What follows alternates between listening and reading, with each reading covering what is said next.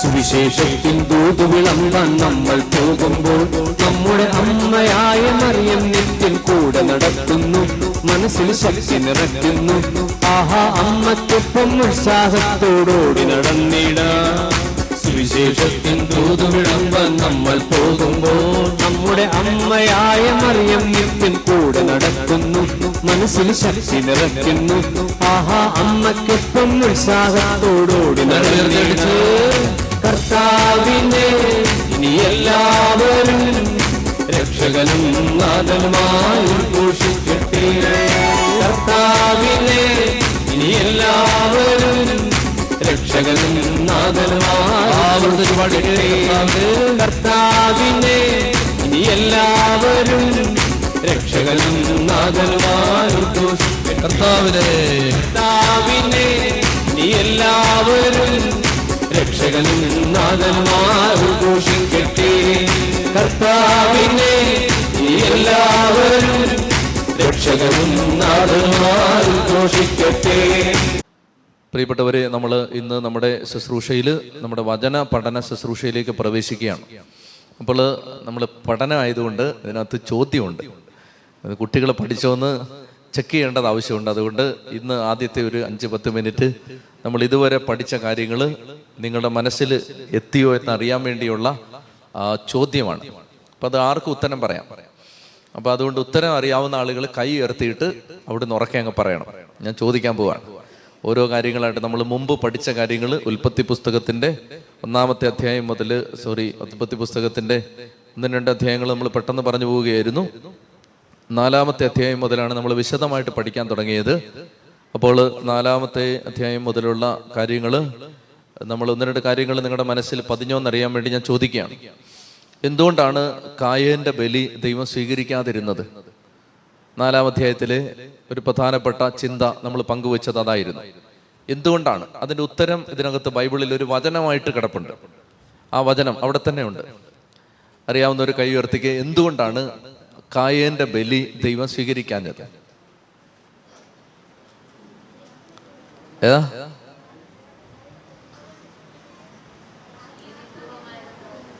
ആത്മാർത്ഥതയില്ല. അതല്ല, അല്ല, അതായത് വചനം ഇതാണ്: കായേനിലും കായേന്റെ ബലിയിലും അവിടുന്ന് പ്രസാദിച്ചില്ല, ആബേലിലും ആബേലിന്റെ ബലിയിലും പ്രസാദിച്ചു. അപ്പോൾ ബലിയിൽ പ്രസാദിച്ചതിന്റെ കാരണം ആളിൽ പ്രസാദിച്ചത് കൊണ്ടാണ്. ആ വ്യക്തിയിൽ ദൈവം പ്രസാദിച്ചു. വ്യക്തിയിൽ പ്രസാദിച്ചത് കൊണ്ടാണ് അയാൾ അർപ്പിച്ചതിൽ പ്രസാദിച്ചത്. അതിനൊരു വചനം നമ്മൾ അതിൻ്റെ പാരലായിട്ട് എടുത്തിരുന്നു. ദുഷ്ടന്റെ ബലി വെറുപ്പുളവാക്കുന്നു, ദുഷ്ടതയോടെ സമർപ്പിക്കുമ്പോൾ അത് സ്വീകരിക്കപ്പെടുന്നില്ല എന്ന് സുഭാഷിതങ്ങളുടെ പുസ്തകത്തിൽ കർത്താവ് വെളിപ്പെടുത്തിയ ഒരു വചനം നമ്മൾ എടുത്തിരുന്നു. പോട്ടെ. അപ്പോൾ കായേന്റെ ബലി ദൈവം സ്വീകരിക്കാതിരുന്നതിൻ്റെ കാരണം കായേന്റെ ഹൃദയത്തിൽ ദുഷ്ടതയുണ്ടായിരുന്നു. കായേൻ ദുഷ്ടഹൃദയത്തോടു കൂടിയാണ് ബലിയർപ്പിച്ചത്. കായേനിൽ പ്രസാദിക്കാത്തത് കൊണ്ടാണ് കായേന്റെ ബലിയിൽ പ്രസാദിക്കാതിരുന്നത്. കായേന്റെ ഒരു മകന്റെ ഓർമ്മയ്ക്ക് വേണ്ടി ഒരു പട്ടണം പണിതിട്ട് മകന്റെ പേരിട്ടു. എന്താണ് കായേന്റെ മകന്റെ പേര്? പട്ടണത്തിന്റെയും മകന്റെയും പേര് ഹെനോക്ക്. ഹെനോക്ക് എന്നാണ്. കായേന്റെ മകന്റെ ഓർമ്മ നിലനിർത്താൻ വേണ്ടി പണിത പട്ടണമാണ് ഹെനോക്ക്. അത് കായേന്റെ മകന്റെ പേരാണ് ഇട്ടത്. എന്നാൽ ആ ഹെനോക്കിനെ ആരും ഓർക്കുന്നില്ല. മറ്റൊരു ഹെനോക്കിനെയാണ് എല്ലാവരും ഓർത്തിരിക്കുന്നത്. ആ ഹെനോക്ക് മരണം കൂടാതെ സംവഹിക്കപ്പെട്ട ഹെനോക്കാണ്. അപ്പൊ കായേൻ ബോധപൂർവം ഓർമ്മ നിലനിർത്താൻ ശ്രമിച്ചപ്പോൾ ആ ഓർമ്മ നിലനിന്നില്ല. എന്നാൽ ഹെനോക്ക് ബോധപൂർവം അങ്ങനെ ചെയ്തില്ല. അദ്ദേഹം നീതിമാനായിട്ട് ജീവിച്ചു. ദൈവം അവനെ മഹത്വപ്പെടുത്തി. മറ്റൊരു കാര്യം ഇതാണ്, അതായത് ഒരു മനുഷ്യൻ ജനിച്ചതിന് ശേഷം, ഒരു പുത്രൻ ജനിച്ചതിന് ശേഷം ഹെനോക്ക് വളരെ നല്ലവനായിട്ട് മാറി. ഒരു മകന്റെ മരണത്തോടു കൂടി ഹെനോക്ക് വളരെ വിശ്വസ്തനായിട്ട് മാറി. ആ മകന്റെ പേരെന്താണ്? മെത്തുശലേഹ് എന്നാണ് ആ മകന്റെ പേര്. മെത്തുശലേഹ് എന്ന വാക്കിന്റെ അർത്ഥം എന്താണ്? അവൻ മരിക്കുമ്പോൾ പ്രളയം വരും. അപ്പൊ ഈ മകൻ മരിക്കുമ്പോൾ പ്രളയം വരുമെന്ന ദുരന്ത ഭീതി ഹെനോക്കിനെ വേട്ടയാടിയത് കൊണ്ടാണ് അതിനുശേഷം അദ്ദേഹം വിശ്വസ്തനായിട്ട് 300 വർഷം വിശ്വസ്തയോടെ ജീവിക്കുന്നതായിട്ട് നമ്മൾ കാണുകയാണ്. ഇനി അടുത്ത അധ്യായത്തിൽ നമ്മൾ നോഹയുടെ പെട്ടകത്തെ കുറിച്ച് വായിക്കുകയാണ്. നോഹയെ കർത്താവ്, നോഹയ്ക്ക് എത്ര വയസ്സുള്ളപ്പോഴാണ് പ്രളയം ഉണ്ടാവുന്നത്? നോഹയ്ക്ക് 600 വയസ്സുള്ളപ്പോഴാണ് പ്രളയം ഉണ്ടാവുന്നത്. പ്രളയം ഉണ്ടാകുമ്പോൾ നോഹ 2 ജീവികളെ പെട്ടകത്തിൽ നിന്ന് പുറത്തേക്ക് വിടുന്നുണ്ട്. ഏതൊക്കെയാണ്? ആദ്യം ഏത് ജീവിയാണ് വിടുന്നത്? ഒരു മലങ്കാക്കയെ പുറത്ത് വിടും. ആ കാക്ക തിരിച്ചു വരുമോ? വരുമോ ഇല്ലയോ? പിന്നെന്താ തിരിച്ചു വരുന്നേ?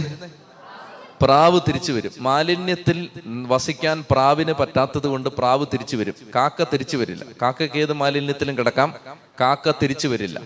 അപ്പോ നമ്മള് ദൈവത്തോട് അടുക്കുമ്പോ, ദൈവം നമ്മളെ വിശുദ്ധീകരിച്ച് കഴിയുമ്പോൾ, നമ്മൾ എത്ര അശുദ്ധിയിലേക്ക് പാപത്തിലേക്ക് പെട്ടെന്ന് വീണുപോയാലും നമുക്ക് പെട്ടെന്ന് തിരിച്ചു വരാൻ പറ്റും. കാരണം അശുദ്ധിക്കകത്ത് കിടക്കാൻ പറ്റില്ല ദൈവം വിശുദ്ധീകരിച്ച ഒരു വ്യക്തിക്ക്. പോട്ടെ. ഇനിയും നോഹയുമായിട്ട് ദൈവം ഉടമ്പടി ചെയ്തു. നോഹയുടെ ഒരു പുത്രൻ ശപിക്കപ്പെട്ടു. നോഹയ്ക്ക് എത്ര മക്കളാണ് ഉണ്ടായിരുന്നത്? 3 മക്കൾ. മക്കളുടെ പേരെന്താണ്? ശ്യാം സുന്ദർ, ശ്യാം മനോഹർ ഒന്നുമല്ല, ഷേം, ഹാം, യാഫെത്ത് കേട്ടോ. ശ്യാം ഒന്നുമല്ല, ഷേം. ആരാണ്? Shem, Ham, Japheth. അതാണ് നോഹയുടെ 3 മക്കൾ. ഇതിൽ ഏത് മകനാണ് ശപിക്കപ്പെട്ടത്? ഹാമാണ് ശപിക്കപ്പെട്ടത്. എന്തുകൊണ്ടാണ് ഹാം ശപിക്കപ്പെട്ടത്? ലോകത്താദ്യമായിട്ട് മദ്യക്കച്ചവടം തുടങ്ങിയത് ആരാണ്? മദ്യം കണ്ടുപിടിച്ചത് നോഹയാണ്. അതായത് മുന്തിരിച്ചാറ് കുടിച്ച് വെളിവില്ലാതെ കിടന്ന ആദ്യത്തെ മനുഷ്യൻ നോഹയാണെന്നാണ് ബൈബിൾ പറയുന്നത്. അപ്പോൾ നോഹ അങ്ങനെ ബോധമില്ലാതെ, വെളിവില്ലാതെ, തുണിയില്ലാതെ കിടക്കുന്ന സമയത്ത് ഹാം അത് കണ്ടിട്ട് ഹാം എന്ത് ചെയ്തു? ഹാം ഫോട്ടോ എടുത്ത് വാട്സപ്പിലിട്ടു. അപ്പോൾ അതോടുകൂടി നോഹയുടെ സ്വകാര്യത പുറം ലോകം അറിഞ്ഞു. അപ്പോൾ അതുകൊണ്ട് നോഹ ഹാമിനെ ശപിച്ചു. അവനെ ശപിച്ചിട്ട് അവൻ്റെ തലമുറയിൽ നിന്നാണ്, 10-ാം അധ്യായത്തിലേക്ക് നമ്മൾ വരുമ്പോൾ, ഹാമിൻ്റെ വംശ പരമ്പരയിൽ നിന്നാണ് 2-ാം വരവ് വരെയും ഈ ഭൂമിയിൽ തുടരുന്ന ഒരു അരൂപിക്ക് തുടക്കമിട്ട ബാബിലോൺ സാമ്രാജ്യം രൂപം കൊള്ളുന്നത്. അങ്ങനെ ഹാമിൻ്റെ വംശ പരമ്പരയിൽ നിന്ന് രൂപം കൊണ്ട ആ സന്തതിയുടെ പേരാണ്, ബാബിലോൺ സാമ്രാജ്യത്തിന് തുടക്കമിട്ട സന്തതി ആരാണ്? നിമ്രോദ് എന്ന് പറയുന്ന രാജാവാണ് നിമ്രോദ് ഉണ്ടാവുന്നത്. ഹാമിന്റെ വംശ പരമ്പരയിൽ നിന്നാണ്. ഹാം എന്താണ് തെറ്റ് ചെയ്തത്? പിതാവിന്റെ നഗ്നത അനാവരണം ചെയ്തു. സ്വകാര്യമായിട്ട് സൂക്ഷിക്കേണ്ടത്, സ്വകാര്യമായിട്ട് വെക്കേണ്ടത്, ആരോടും പറയാൻ പാടില്ലാത്തത് പരസ്യമാക്കി. അപ്പോൾ അതുകൊണ്ട് അത് ശ്രദ്ധിക്കണം. മറ്റാരുടെയും നഗ്നത അനാവരണം ചെയ്യരുത്. അങ്ങനെ തന്നെ ആവർത്തിച്ച് പറയുന്നുണ്ട്. ഞാൻ വായിച്ച് കേൾപ്പിക്കാം. അതായത് നമ്മൾ ആരുടെയെങ്കിലും, ഇന്നത്തെ കാലത്ത് അങ്ങനെ ചില പ്രശ്നങ്ങളുണ്ട്. ഈ മൊബൈൽ ഫോണിൽ ഓരോന്നെടുത്ത് ഓരോ ആളുകൾ ഓരോ ഉപദ്രവം ചെയ്യും. അപ്പൊ അത് ശ്രദ്ധിക്കണം. കർത്താവ് അത് ഭയങ്കര വ്യക്തമായിട്ട് ശപിച്ചിരിക്കുന്ന ഒരു പാപമാണ്. ഈ ചില ആളുകൾക്ക് ചില രോഗങ്ങളുണ്ട്. കുളിമുറി കയറി ഫോട്ടോ എടുക്കുക, പിന്നെ ആളുകളുടെ സ്വകാര്യത. എൻ്റെ കൂടെ ജോലി ചെയ്തിരുന്ന ഒരു ടീച്ചർ വളരെ സങ്കടത്തോടെ എൻ്റെ അടുത്ത് പറഞ്ഞു, ആ ടീച്ചർ അങ്ങോട്ട് തിരിയുന്ന സമയത്ത് ക്ലാസ്സിലിരുന്ന ഇവന്മാർ ടീച്ചറിൻ്റെ വയറ് ഭാഗം ഫോട്ടോ എടുക്കുകയാണ്. പിള്ളേരാണ്, കോളേജിൽ പഠിപ്പിക്കുന്ന അധ്യാപികയുടെ. ടീച്ചർ വളരെ പ്രയാസപ്പെട്ട് എൻ്റെ അടുത്ത് ഇവിടെ വന്ന് പറഞ്ഞാണ്, വളരെ പ്രയാസപ്പെട്ട് പറഞ്ഞാണ്, അച്ഛാ ഇതാണ് നമ്മൾ എങ്ങനെ ഇവന്മാരുടെ മുമ്പിൽ പോയി നിൽക്കും എന്ന് ചോദിച്ചിട്ട് എൻ്റെ അടുത്ത് പറഞ്ഞാണ്.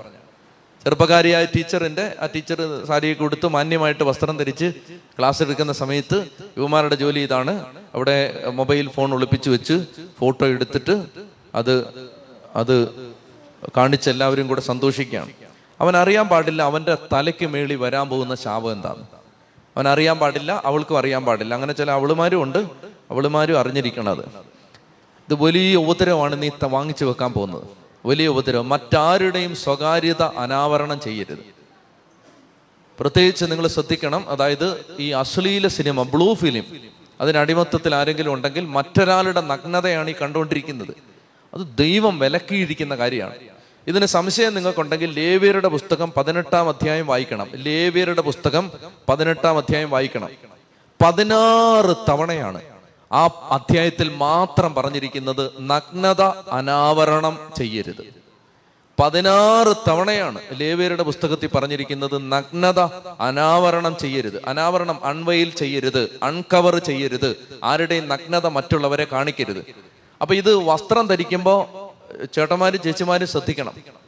അതായത് നമുക്ക് ഈ പിള്ളേർ ചെറുപ്പക്കാർ നടന്നു പോകുമ്പോൾ പേടി വരികയാണ്, ദൈവമേ ഇവൻ്റെ പാൻ്റ് ഊരി പോവോ, നമുക്കാ പേടി. അവന് പേടിയില്ല, നമുക്ക് പേടി വരികയാണ്. മുമ്പിൽ നമ്മുടെ ലൈനിൽ ക്യൂ നിൽക്കുന്നവൻ്റെ പാൻ്റ് ഊരി വീരുമോ എന്ന് നമ്മൾ പ്രയാസപ്പെടുകയാണ്.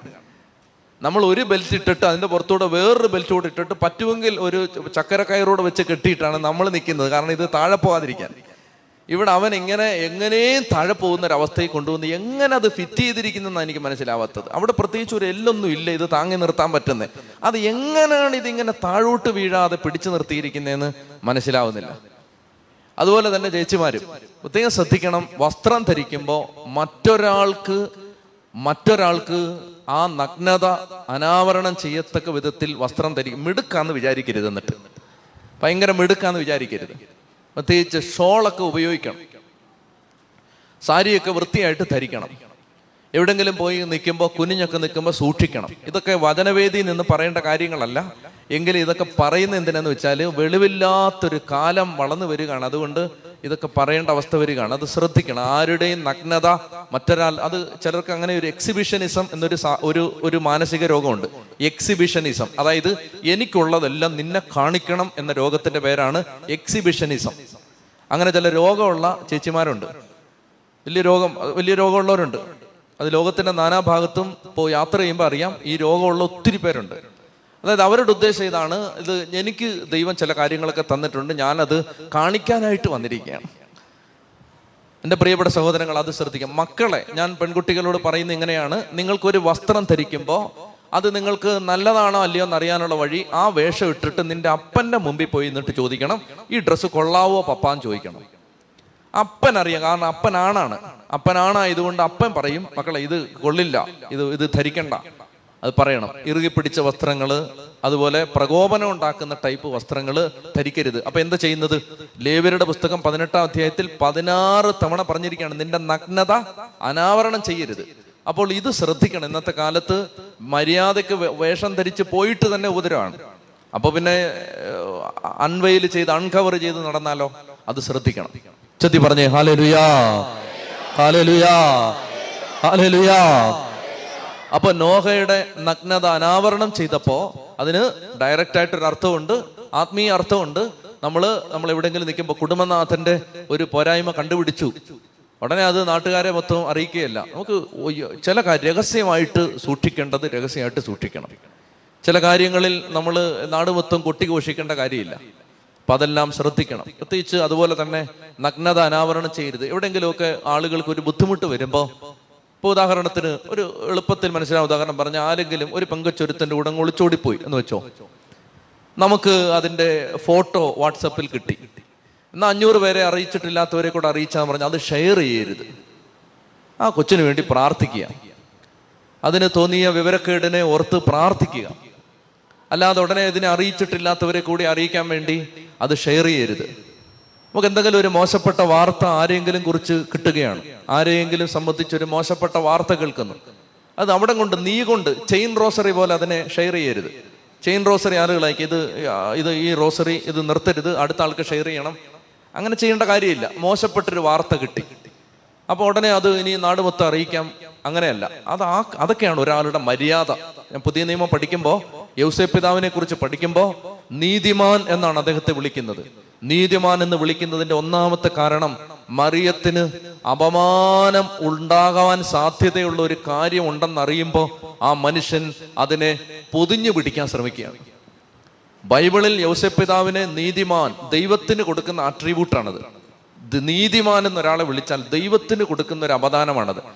ദൈവതുല്യമായിട്ട് ആ മനുഷ്യനെ ബൈബിൾ കാണുന്നത്, ഈശോയുടെ അപ്പനെ ബൈബിൾ കാണുന്നതിൻ്റെ കാരണം ഇതാണ്. ഒരു ഒരു ഒരു മോശപ്പെട്ട കാര്യം ഭാര്യാഭവം പോകുന്ന പെൺകുട്ടിക്ക് സംഭവിച്ചു എന്നറിയുമ്പോൾ ആ മനുഷ്യൻ ആദ്യം ചെയ്യുന്നത് അവളെ അത് കവർ ചെയ്യാൻ ശ്രമിക്കുകയാണ്, അതാരും അറിയാതിരിക്കാൻ ശ്രമിക്കുകയാണ്, രഹസ്യമായിട്ട് ഉപേക്ഷിക്കാൻ തീരുമാനിക്കുകയാണ്. ഈശോ പറഞ്ഞു, അന്ത്യവിധിയുടെ സമയത്ത് ഞാൻ നഗ്നനായിരുന്നു, എന്നെ ഉടുപ്പിച്ചു. ഞാൻ നഗ്നനായിരുന്നു, നിങ്ങളെന്നെ ഉടുപ്പിച്ചു എന്ന് പറഞ്ഞാൽ അതിൻ്റെ അർത്ഥം എന്താണ്? വളരെ ആക്ഷേപമുള്ള, അപമാനമുള്ളൊരു കാര്യം ഒരു കുടുംബത്തിൽ സംഭവിച്ചു. അവരെ കുറച്ചുകൂടെ പരിഹാസ്യരാക്കുന്നതിന് പകരം അവരെ ദൈവകൃപ കൊണ്ടും ദൈവസ്നേഹം കൊണ്ടും പുതപ്പിച്ച് കവർ ചെയ്ത് നിർത്തുക. നമ്മളാലാവും വിധം അവരെ പ്രൊട്ടക്ട് ചെയ്യാൻ ശ്രമിക്കുക. ഇതാണ് ഒരു വ്യക്തിയുടെ ആത്മീയതയുടെ പുതിയ നിയമ മനുഷ്യന്റെ പ്രത്യേകത. ഇതാണ് ചൊല്ലി പറഞ്ഞേ ഹല്ലേലൂയ ഹല്ലേലൂയ.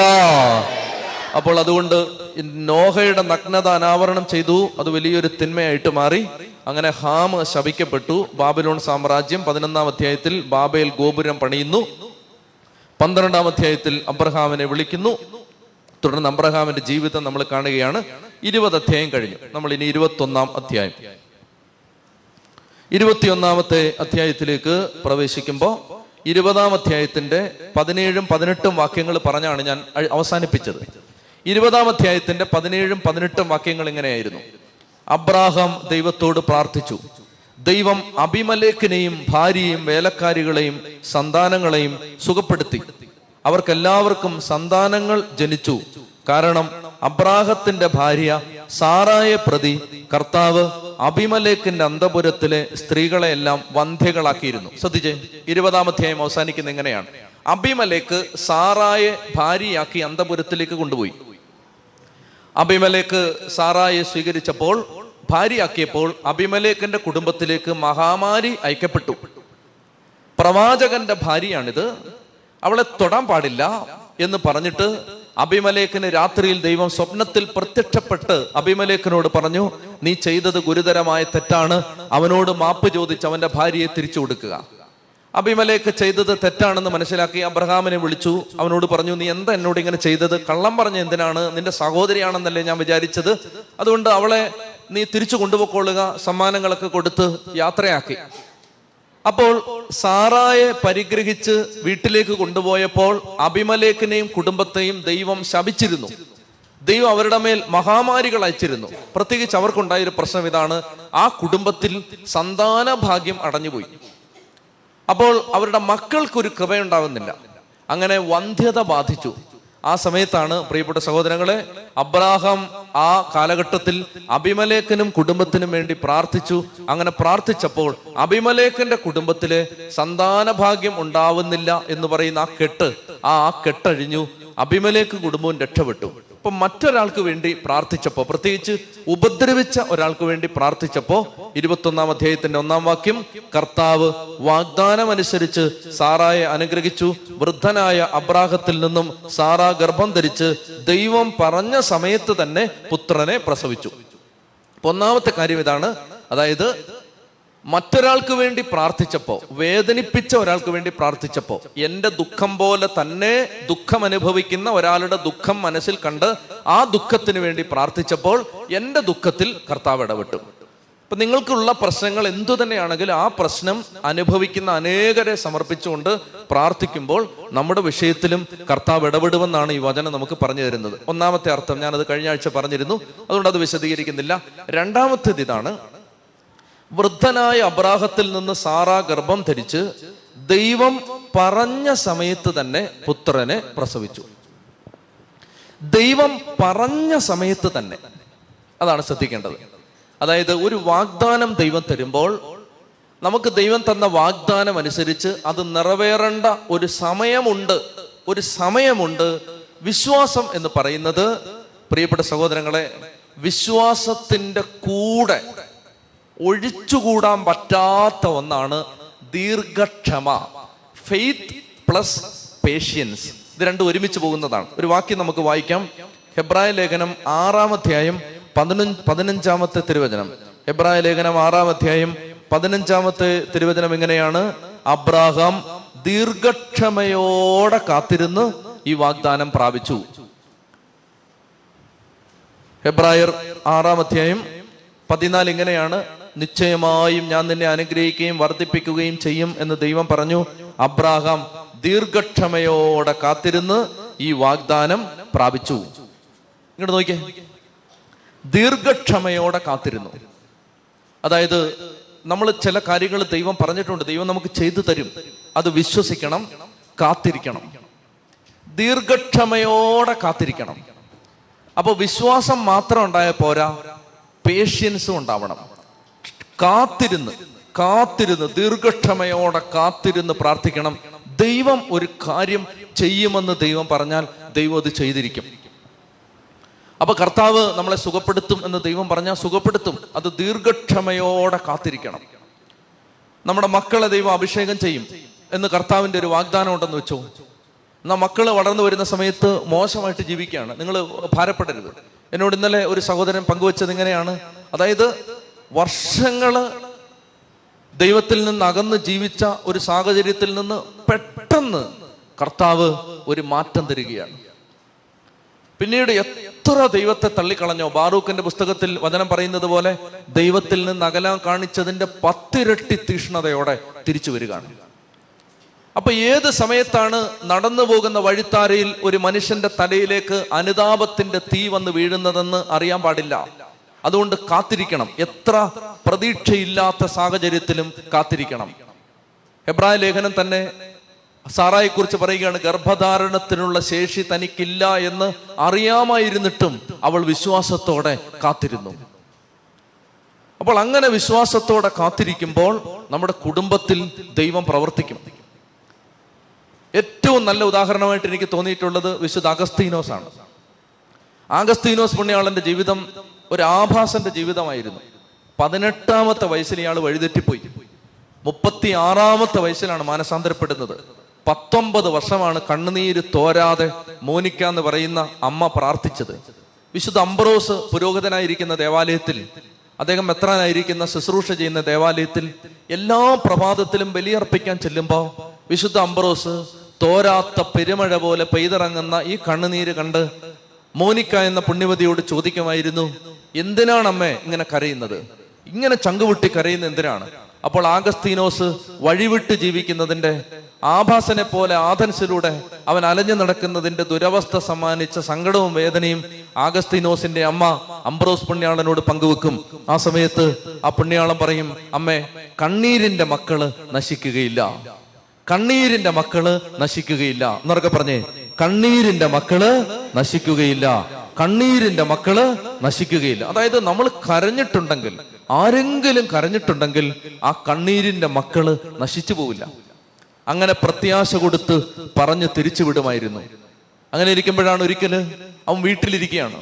വീട്ടിലിരിക്കുന്ന സമയത്ത് പുസ്തകപ്പുഴുവാണ്, ഒരു ഇരട്ടവാലൻ പുഴുവിനെ പോലെ ഗ്രന്ഥച്ചുരുളുകൾക്കിടയിലൂടെ ഇഴഞ്ഞു നടന്ന പുസ്തകപ്പുഴുവാണ് ഈ അഗസ്തീനോസ്. എല്ലാ പുസ്തകവും വായിച്ചു.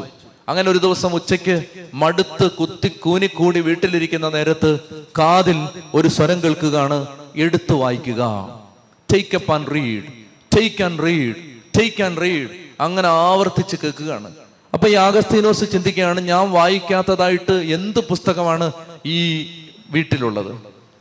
അങ്ങനെ അയാൾ എഴുന്നേറ്റ് ലൈബ്രറി, ആ ഷെൽഫ്, പുസ്തകം വെച്ചിരിക്കുന്ന എല്ലാം നോക്കുകയാണ്. അവിടെ ഒരു പുസ്തകമില്ല ഇയാൾ വായിക്കാത്തതായിട്ട്. ആ വീട്ടിൽ ഇയാൾ വായിക്കാത്തതായി ഒരൊറ്റ പുസ്തകമേ ഉണ്ടായിരുന്നുള്ളൂ, അത് ബൈബിളാണ്. അമ്മ വായിച്ചിട്ട് ഇങ്ങനെ തുറന്നു വെച്ചിരിക്കുകയാണ് ബൈബിള്, അമ്മ അടച്ചിട്ടില്ലത്, അങ്ങനെ തുറന്നു വെച്ചിരിക്കുകയാണ്. അയാൾ ഈ ബൈബിളിനടുത്തേക്ക് ചെന്നു.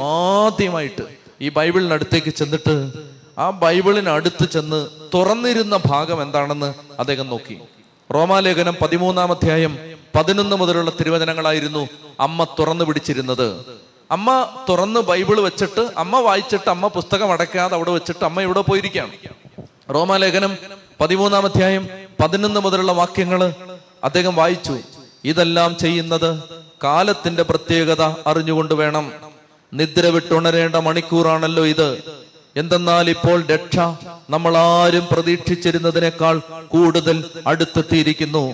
രാത്രി കഴിയാറായി, പകൽ സമീപിച്ചിരിക്കുന്നു.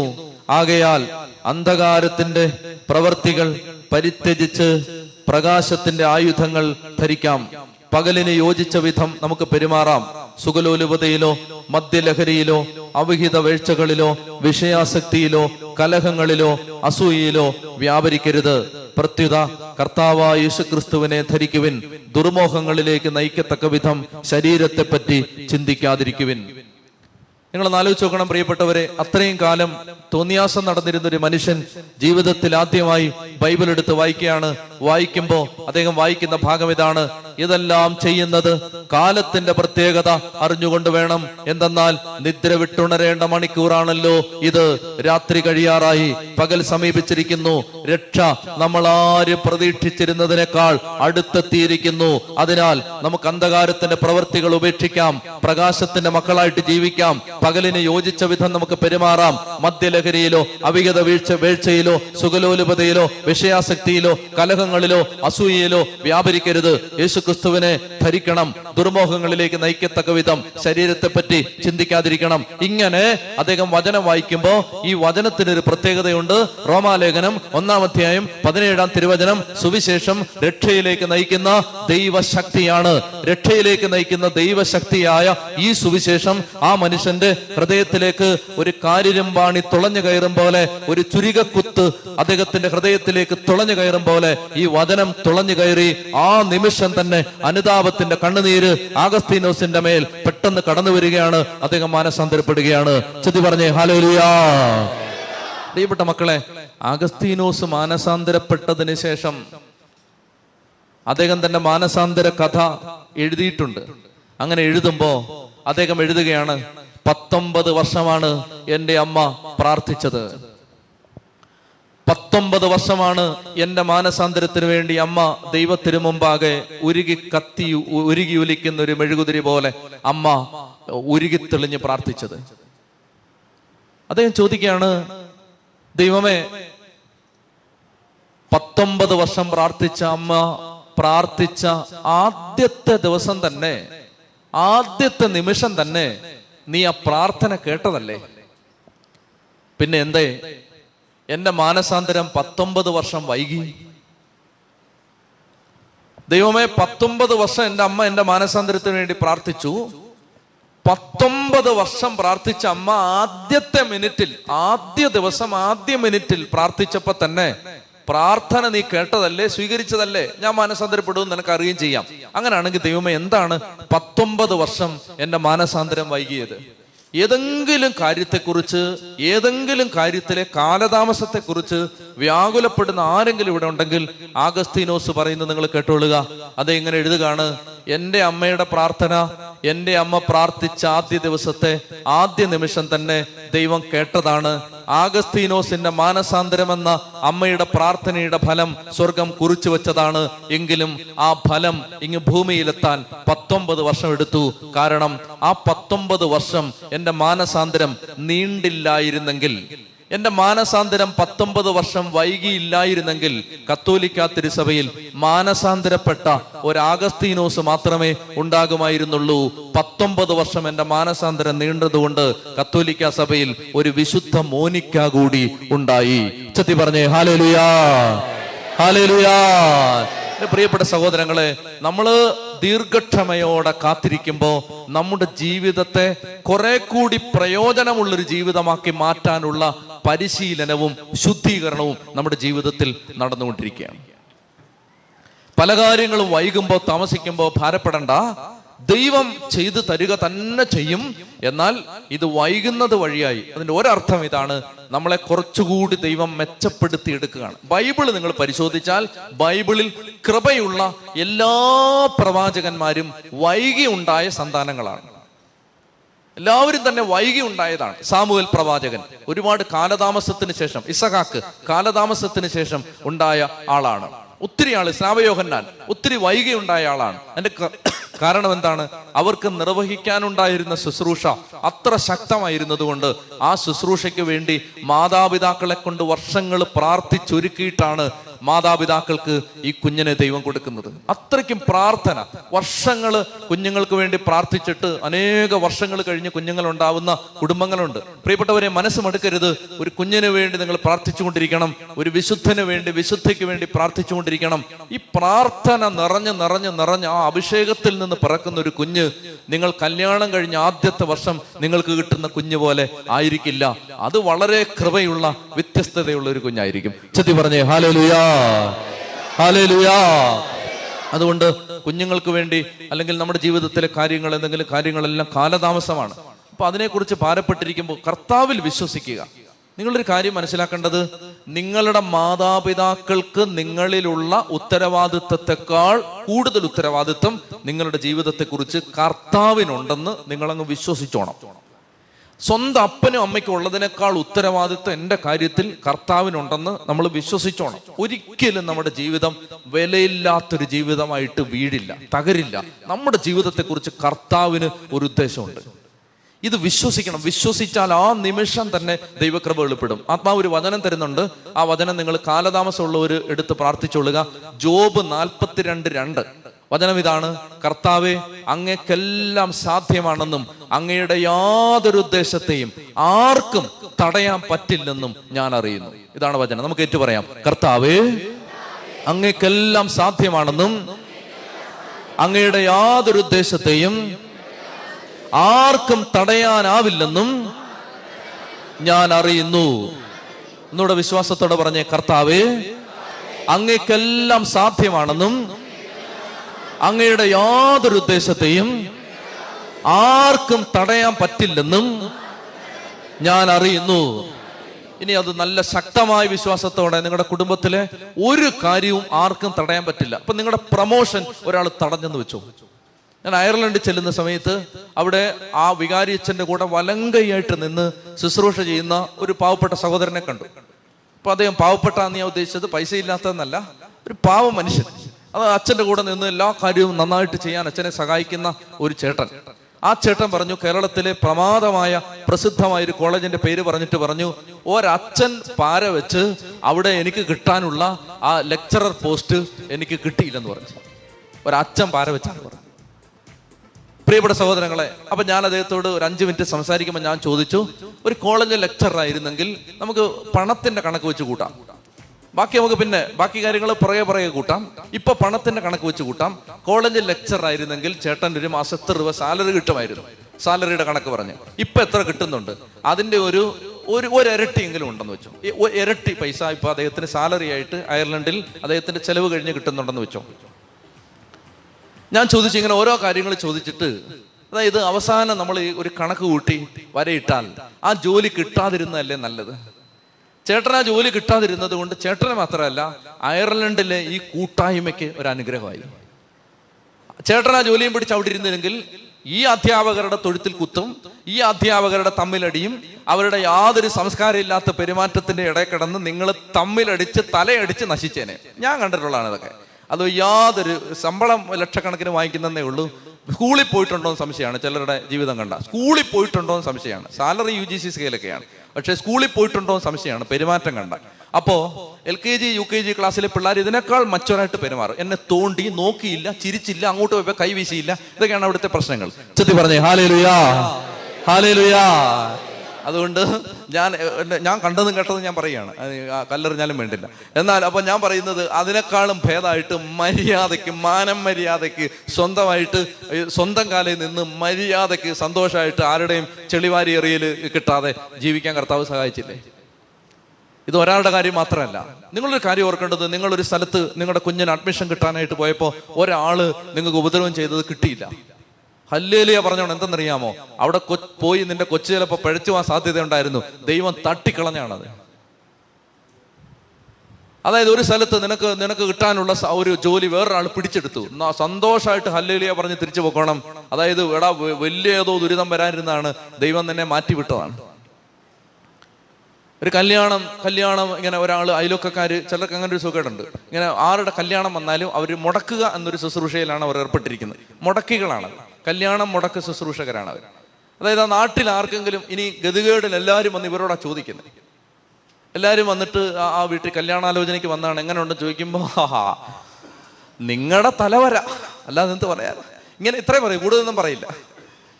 എന്നിട്ട് അർത്ഥം വെച്ചൊരു ചിരിയും ചിരിച്ചിട്ട് ആ നമ്മളൊന്നും പറയുന്നില്ലേ എന്നൂടെ പറഞ്ഞു കഴിഞ്ഞാൽ തീർന്നു.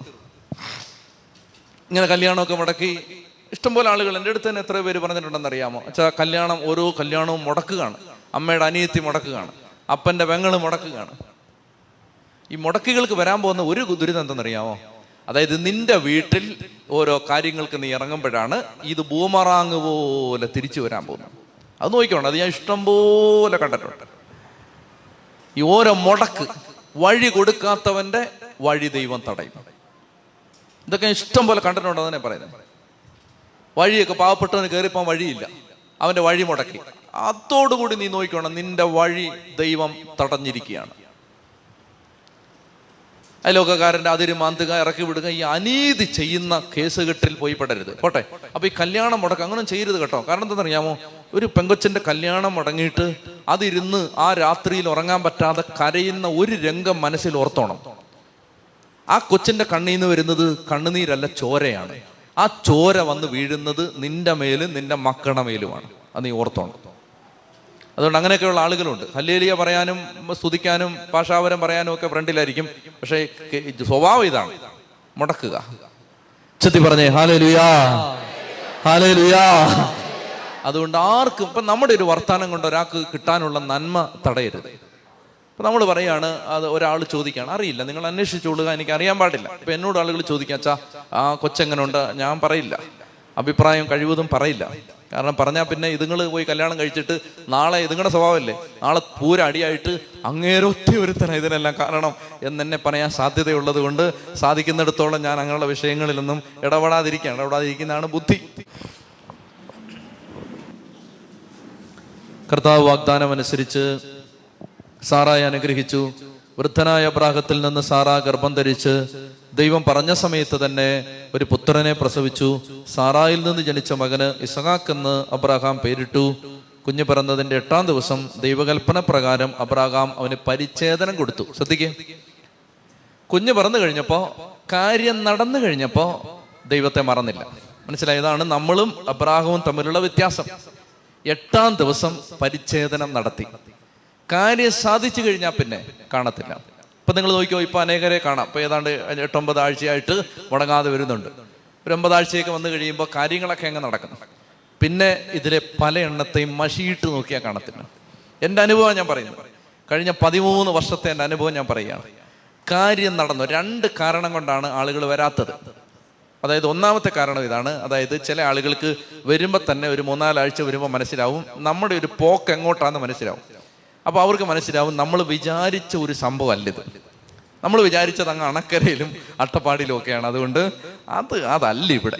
അപ്പോൾ അതുകൊണ്ട് ചില ആളുകൾക്ക് അങ്ങനെ ഒരു പൊരുത്തം ഇല്ലാത്തതുകൊണ്ട് അവർ ഒരു 3-4 ആഴ്ച വന്നിട്ട് അവർ വിട്ടുപോകും.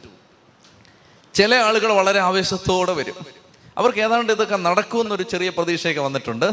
അതുകൊണ്ട് വന്നിട്ട് അവർക്ക് ദൈവം അത്ഭുതകരമായിട്ട് കാര്യങ്ങൾ നടത്തിക്കൊടുക്കും. അങ്ങനെ നടത്തിക്കൊടുത്താൽ പിന്നെ അവരെ കാണാനില്ല, പിന്നെ അവർ ഏത് വഴിക്ക് പോയെന്ന് യാതൊരു, പിന്നെ മഷിയിട്ട് നോക്കിയാൽ അവരെ കിട്ടില്ല. പ്രിയപ്പെട്ട സഹോദരങ്ങളെ, അതുകൊണ്ടാണ് ഈശോ പറഞ്ഞത്, ഞാൻ ഭൂമിയിൽ തിരിച്ചു വരുമ്പോൾ വിശ്വാസം കണ്ടെത്തുമോ? ഈശോ ചോദിച്ചില്ലേ, ഞാൻ മനുഷ്യപുത്രൻ വീണ്ടും വരുമ്പോൾ ഭൂമിയിൽ വിശ്വാസം കണ്ടെത്തുമോ? അബ്രാഹത്തിന്റെ പ്രത്യേകത, അബ്രാഹത്തിന് കാര്യം സാധിച്ചു കഴിഞ്ഞപ്പോൾ അദ്ദേഹം കുഞ്ഞിന് പരിച്ഛേദനം ചെയ്യുന്ന കാര്യം മറന്നില്ല. 8-ാം ദിവസം പരിച്ഛേദനം നടത്തി. ഞാൻ മനുഷ്യൻ്റെ മെമ്മറിയെ കുറിച്ച് ഒറ്റ കാര്യം പറഞ്ഞിട്ട് നിർത്താം, ഈ ഭാഗം നിർത്താം. അതായത് നമ്മൾ എന്താ ഓർത്തിരിക്കുന്നതെന്നറിയാമോ? നമ്മൾ എന്ത് കാര്യം ഓർത്തിരിക്കുന്നത്? നമ്മൾ ഓർക്കുന്നതും മറക്കുന്നതും നിങ്ങൾ ശ്രദ്ധിച്ചോണം. അതായത് നമ്മുടെ മനസ്സിൽ ഏറ്റവും പ്രധാനപ്പെട്ടതായിട്ട് നമ്മൾ ഇട്ടിരിക്കുന്നതെല്ലാം നമ്മൾ ഓർക്കും. അപകടമാണ് ഞാൻ ഈ പറയുന്നത്, എങ്കിലും നിങ്ങൾ ഓർത്തോണം, നമ്മുടെ മനസ്സിൽ ഏറ്റവും പ്രധാനപ്പെട്ടതായിട്ട് ഇട്ടിരിക്കുന്നത് നമ്മൾ ഓർക്കും. അല്ല, നമ്മുടെ മെമ്മറിയുടെ വിഷയമല്ലത്, നമ്മുടെ മനോഭാവത്തിൻ്റെ വിഷയമാണിത്, നമ്മുടെ വിഷയമാണിത്. അതായത് ഞാൻ ഒരു സ്ഥലത്ത് പോകുമ്പോൾ ഈ ബൈബിൾ എടുക്കാൻ മറക്കില്ല, മൊബൈൽ എടുക്കാൻ മറന്നാലും മറക്കില്ല, വാച്ച് എടുക്കാൻ മറന്നാലും ഇത് മറക്കില്ലെന്ന് പറഞ്ഞാൽ വേറെ എന്തെല്ലോ മറന്നിട്ടുണ്ടെന്നറിയാമോ? ഇവിടെ പാൻ്റ് ഇടാൻ മറന്ന ആളുകൾ എനിക്കറിയാം, പിന്നല്ലേ, ഞാനല്ല വേറൊരാള് മറന്നിട്ടുണ്ട്. അപ്പോൾ അതൊക്കെ മറന്നു ആളുകൾ. പക്ഷേ നമ്മുടെ മനസ്സിൽ ഏറ്റവും പ്രധാനപ്പെട്ടെടുത്ത് നമ്മൾ വെച്ചിരിക്കുന്നത് മറക്കില്ല. അപ്പോൾ ഇതൊരു ദൈവകാര്യം നമ്മൾ മറന്നു, കൊന്തയെല്ലാം മറന്നുപോയി. എങ്ങനെ മറക്കുന്നേ? ദൈവത്തെ ആരാധിക്കാൻ മറന്നുപോയി, എങ്ങനെ മറക്കും? ബൈബിള് വായിക്കാൻ മറന്നുപോയി, എങ്ങനെ മറക്കും? മറന്നുപോയി എന്നൊരാൾ പറഞ്ഞു, ഓക്കെ, സമയം കിട്ടിയില്ല, പോട്ടെ, മറന്നുപോയി. കുർബാനയ്ക്ക് പോകുന്ന കാര്യം മറന്നുപോയി, എന്ന് പറഞ്ഞാൽ അത്രയ്ക്ക് വിലയെ നമ്മൾ ഇതിനിട്ടിട്ടുള്ളൂ, അത്ര ഇട്ടിട്ടുള്ളൂ. അതുകൊണ്ട് മനസ്സിൽ പ്രധാനപ്പെട്ടെടുത്ത് ഇട്ടിരിക്കുന്നതെല്ലാം പ്രിയപ്പെട്ടവരെ നമ്മൾ ഓർത്തിരിക്കും. ചൊല്ലി പറഞ്ഞേ ഹല്ലേലൂയ. അബ്രഹാമിന്റെ ഒരു മനോഭാവം നമ്മൾ കാണുകയാണ്. അദ്ദേഹത്തിന് ദൈവകാര്യം, ദൈവവുമായി ബന്ധപ്പെട്ട കാര്യമൊക്കെ അങ്ങനെ നിസ്സാരമായിട്ട് മറന്നു കളയാൻ പറ്റുന്ന ഒന്നായിരുന്നില്ല. അദ്ദേഹം അതിനെ വളരെ പ്രധാനപ്പെട്ടതായിട്ട് ഹൃദയത്തിൽ ഇട്ടിരുന്നു. 8-ാം ദിവസം പരിച്ഛേദനം നടത്തി. ഇനി അതിനെക്കുറിച്ച് കൂടുതലൊന്നും ഇനി പറയണ്ട. കുഞ്ഞ് ജനിച്ചു കഴിയുമ്പോൾ സാറാ പറഞ്ഞു, സന്തോഷിക്കാൻ എനിക്ക് വക നൽകിയിരിക്കുന്നു, ഇത് കേൾക്കുന്നവരൊക്കെ എന്നെ ചൊല്ലിച്ചിരിക്കും. സാറാ മുലയൂട്ടുമെന്ന് ആരെങ്കിലും അബ്രഹാത്തോട് പറയുമായിരുന്നോ? ഞാൻ അദ്ദേഹത്തിന് ഒരു മകനെ നൽകിയിരിക്കുന്നു. കുഞ്ഞ് വളർന്ന് മുലകൂടി മാറി. അന്ന് അബ്രഹാം വലിയൊരു വിരുന്ന് നടത്തി. ഒക്കെ അറിയാവുന്ന കാര്യമല്ലേ. അടുത്തതാണ് പ്രധാനപ്പെട്ടത്. അപ്പോൾ ഈ കുഞ്ഞ് വളർന്ന്, ഈ കുട്ടിക്ക് ഒരു 6 വയസ്സായി. ഞാനൊരു ഉദാഹരണം പറയുകയാണ്. ഈ കുട്ടിക്ക് ഒരു 6 വയസ്സാവുമ്പോൾ ഈ ഇസ്മായേലിന് ഒരു 18 വയസ്സായി. 18-19 ഒരു 13 വയസ്സിന്റെ വ്യത്യാസമുണ്ട് ഇവർ തമ്മിൽ. അപ്പൊ ഇസഹാക്കിന് ഒരു 6 വയസ്സായി, ഇസ്മായേലിന് ഒരു 19 വയസ്സായി. അപ്പൊ ഇവിടെ പറഞ്ഞിരിക്കുകയാണ്, ഹാഗാറിൽ നിന്ന് ജനിച്ച മകൻ, തൻ്റെ മകൻ ഇസഹാക്കിന്റെ കൂടെ കളിക്കുന്നത് സാറാ കണ്ടു. 19-കാരനും 6 വയസ്സുകാരനും കൂടെ കളിക്കുകയാണ്. അപ്പൊ ഇത് കളിക്കുകയല്ല, ഇത് ശരിക്കുള്ള അതിന്റെ ഒറിജിനൽ വായിക്കുമ്പോൾ കളിച്ചെന്നല്ല, മറിച്ച് കളിയാക്കി എന്നാണ്. ഈ ഇസ്മായേല് ഇസഹാക്കിനെ കളിയാക്കിക്കൊണ്ടിരിക്കുകയാണ്, പ്രകോപിപ്പിച്ചുകൊണ്ടിരിക്കുകയാണ്. ഞാൻ വലിയൊരു കാര്യം പറയാൻ പോവാണ്. നിങ്ങൾക്കിത് മനസ്സിലാവണമെന്ന് എനിക്ക് നിർബന്ധമുണ്ട്. മനസ്സിലായാൽ ബൈബിളിലെ ഒത്തിരി കാര്യം നിങ്ങൾക്ക് കിട്ടും. അതുകൊണ്ട് നന്നായിട്ട് ശ്രദ്ധിച്ചിരിക്കും. ഒരു 15 മിനിറ്റ് ഞാൻ എടുക്കും ഇതൊന്ന് പറഞ്ഞ് തീർക്കാൻ. ചങ്ക് പറഞ്ഞു പോവും, എങ്കിലും ഞാൻ പറയാൻ പോവാണ്. ഞാനെങ്കിൽ വേണ്ടാന്ന് പറഞ്ഞ് മാറ്റി ഇട്ടിരിക്കുന്ന കാര്യങ്ങളിൽ ഒന്നാണ്. പറഞ്ഞ് മനസ്സിലാക്കാൻ പാടാണ്, എങ്കിലും ശ്രദ്ധിച്ചിരിക്കണം. കുറച്ച് പേർക്കെങ്കിലും പിടികിട്ടും. നന്നായിട്ട് ശ്രദ്ധിച്ചിരിക്കുക. ശരീരപ്രകാരം ജനിച്ചവൻ ആത്മാവിൽ നിന്ന് ജനിച്ചവനെ കളിയാക്കുക. ഇസ്മായേൽ ഒരു വശത്ത്, ഇസഹാക്ക് ഒരു വശത്ത്. ഇസ്മായേൽ ആരാണ്? ഇസ്മായേല് അബ്രാഹത്തിന്റെ ശക്തിയും സാറായുടെ ബുദ്ധിയും ചേർന്ന്, അബ്രാഹവും സാറായും അവരുടെ ശരീരം, അവരുടെ ബുദ്ധി, അതിൽ നിന്നുണ്ടായ സ്വന്തം കഴിവിൽ നിന്നുണ്ടായതാണ് ഇസ്മായേൽ. ഇസഹാക്ക് ആരാണ്? ഇസഹാക്ക് വാഗ്ദാനപ്രകാരം ജനിച്ച സന്തതിയാണ്, ആത്മാവിൽ നിന്ന് ജനിച്ചതാണ്. അതായത് ഇസഹാക്ക് മെഡിക്കൽ സയൻസ് പ്രകാരം ഉണ്ടാവില്ല. മെനോപ്പസ് എന്ന് പറയുന്ന സ്റ്റേജിൽ എത്തി നിൽക്കുന്ന സാറ മെഡിക്കലി കൺസീവ് ചെയ്യില്ല. അപ്പൊ ആ സ്റ്റേജിൽ നിന്ന് അവർക്ക് ഗർഭധാരണത്തിന് ശേഷിയില്ലാതിരിക്കുക എന്ന് പറയുന്നത് അതിനെക്കുറിച്ചാണ്. അതായത് മെഡിക്കൽ സയൻസ് പ്രകാരം പ്രഗ്നൻസി ഈസ് ഇംപോസിബിൾ. അപ്പൊ ആ സ്റ്റേജിലാണ് ദൈവം പ്രവർത്തിച്ച് ആത്മാവിൽ നിന്ന് ജനിക്കുന്നതാണിത്. ഇസഹാക്ക് ദൈവം ജനിപ്പിച്ചതാണ് ഇസഹാക്കിനെ. അബ്രാഹാം ജനിപ്പിച്ചതാണ് ഇസ്മായേലിനെ. സ്വന്തം ശരീരശക്തിയിൽ നിന്ന് ജനിച്ചവൻ, ശരീരപ്രകാരം ജനിച്ചവൻ ആത്മീയമായി ജനിച്ചവനെ പീഡിപ്പിക്കുകയാണ്. ഇസ്മായേല് ശരീരത്തിന്റെ പ്രതീകമാണ്, ഇസഹാക്ക് ആത്മാവിന്റെ പ്രതീകമാണ്. ഒരു മനുഷ്യന്റെ ശരീരത്തിന്റെ പ്രതീകമാണ് ഇസ്മായേൽ, ഒരു മനുഷ്യന്റെ ആത്മാവാണ് ഇസഹാക്ക്. ഈ ശരീരം, ഗലാത്യ ലേഖനത്തിൽ നമ്മൾ പിന്നീട് വായിക്കുന്നുണ്ട്, ഈ ശരീരം ആത്മാവിനെ പീഡിപ്പിക്കുന്നുണ്ട്, ശരീരം ആത്മാവിനെ ഞെരുക്കുന്നുണ്ട്. ആത്മാവ് വെളിപ്പെടാത്തത്, ആത്മീയത വെളിപ്പെടാത്തത് എന്തുകൊണ്ടാണെന്ന് ചോദിച്ചാൽ, ഈ ശരീരപ്രകാരം ജനിച്ചവൻ ആത്മാവിൽ നിന്ന് ജനിച്ചവനെ പീഡിപ്പിച്ചുകൊണ്ടിരിക്കുകയാണ്. അതുകൊണ്ട് പ്രിയപ്പെട്ടവരെ, ആത്മാവ് ജയിക്കാൻ, ആത്മീയത വളരാനുള്ള ഒരു വഴി എന്താന്ന് വെച്ചാൽ, ശരീരത്തെ നിയന്ത്രിക്കണം. ശരീരത്തിന് 3 സുഖം ആവശ്യമുണ്ട്. ഒന്നാമത്തെ സുഖം ഇതാണ്, ഭക്ഷണം. രണ്ടാമത്തെ സുഖമാണ് ഉറക്കം. മൂന്നാമത്തേതാണ് ജഡിക സുഖം, സെക്സ്. ഇത് 3 ശരീരം ആഗ്രഹിച്ചുകൊണ്ടിരിക്കും, എപ്പോഴും ശരീരം കൊതിച്ചുകൊണ്ടിരിക്കും, ശരീരത്തിന് എപ്പോഴും ഇത് വേണം. ഈ ആത്മാവ് ജ്വലിക്കണമെങ്കിൽ ഈ കാര്യത്തിൽ നിയന്ത്രണം വേണം. അതുകൊണ്ടാണ് ജാഗരണ പ്രാർത്ഥനയ്ക്ക് പവർ, അതുകൊണ്ടാണ് ഉപവാസ പ്രാർത്ഥനയ്ക്ക് പവർ, അതുകൊണ്ടാണ് പ്രിയപ്പെട്ട സഹോദരങ്ങളെ ബ്രഹ്മചര്യ ജീവിതത്തിന് പവറുള്ളത് ഈ ശരീരത്തെ നിയന്ത്രിക്കുന്നത് കൊണ്ടാണ്. അപ്പൊ ഇസ്മായേൽ ഇസഹാക്കിനെ പീഡിപ്പിച്ചു. ഒരർത്ഥം ഇതാണ്, ഒരർത്ഥം ശരീരം ആത്മാവിനെ എപ്പോഴും നിയന്ത്രിച്ചു ഞെരുക്കിക്കൊണ്ടിരിക്കും. ഇപ്പൊ നമ്മൾ നോക്കിയാൽ ആത്മാവിന്റെ അവസ്ഥ ഇസ്മായേലിന്റെ അവസ്ഥയാണ്, 6 വയസ്സേ ഉള്ളൂ.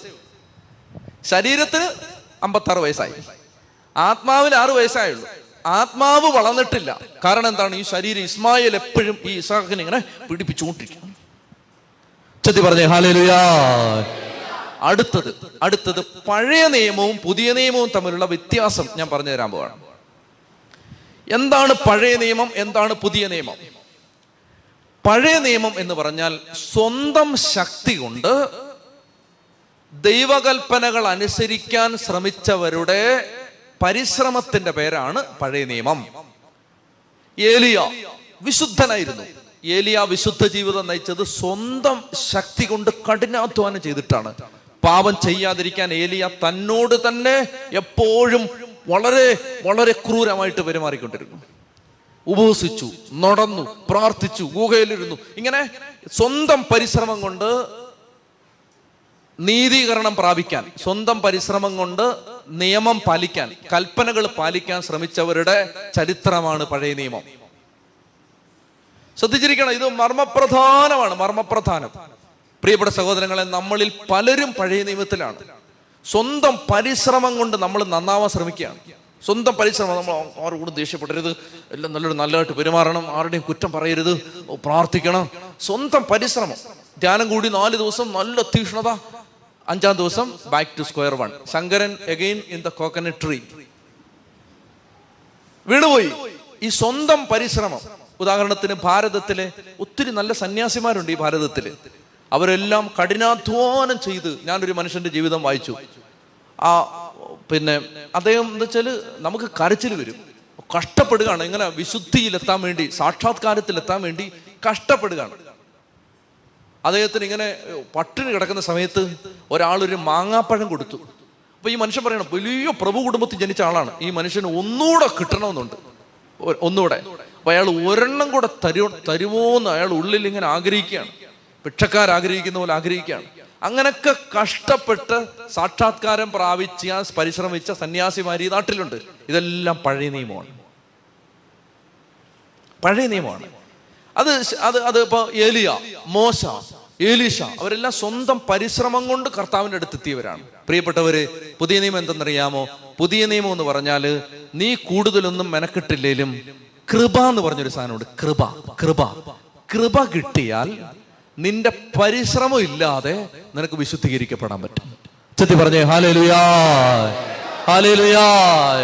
അതായത് കണ്ണിനെ നിയന്ത്രിക്കാൻ, കണ്ണടക്കം പാലിക്കാൻ പറ്റുന്നില്ല, കണ്ണിനെ നിയന്ത്രിക്കാൻ പറ്റുന്നില്ല, കണ്ണ് ഇങ്ങനെ പോവാണ്. അപ്പൊ ഇങ്ങനെ പഴയ നിയമത്തിൽ നമ്മൾ എന്താ ചെയ്യുന്നത്? പരമാവധി കണ്ണടക്കം പാലിക്കണം, ഇത്രയും നോക്കാവൂല്ലോ.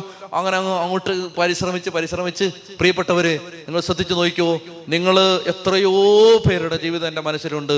ഓരോ നിമിഷാർത്ഥത്തിൽ ആത്മാവിന്റെ ഒരു തീ, കൃപയുടെ ഒരു തീ ഈ മനുഷ്യനിലേക്ക് ഇറങ്ങി വന്നു. പിന്നെ കണ്ണ് വിശുദ്ധീകരിക്കപ്പെട്ടു. സെക്കൻഡ് കൊണ്ട് നടക്കുന്ന കാര്യമായത്. പ്രിയപ്പെട്ട സഹോദരങ്ങളെ, ചില പാപങ്ങൾ ചെയ്യാതിരിക്കാൻ ശക്തി, ചില ബന്ധനങ്ങൾ അഴിക്കുന്ന ശക്തി, ചില അടിമത്തങ്ങൾ, തഴക്കദോഷങ്ങൾ, ഒരിക്കലും ഉപേക്ഷിക്കാൻ പറ്റില്ല എന്ന് തീരുമാനിച്ചിരുന്ന തഴക്കദോഷങ്ങൾ, അതിൽ നിന്നുള്ള വിമുക്തി, ഇതെല്ലാം കൃപയുടെ ജീവിതമാണ്.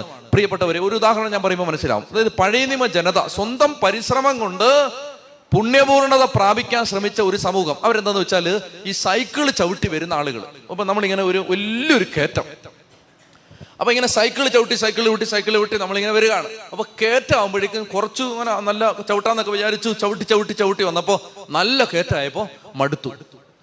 അങ്ങനെ നമ്മൾ സൈക്കിളിൽ നിന്നിറങ്ങി നിന്നിട്ട് ഉന്താൻ തുടങ്ങി. പഴയ നിയമ ജനതയുടെ കഥയാണിത്. ഉന്താൻ തുടങ്ങി, ഉന്തി കുറെ ചെന്ന് കഴിഞ്ഞപ്പോൾ പിന്നെ ഉന്താനും വയ്യ. അങ്ങനെ നമ്മൾ ഇത് ഒരു സൈഡിലേക്ക് ചരിച്ചിട്ടിട്ട് അങ്ങനെ അവിടെ കുത്തിയിരിക്കുകയാണ്.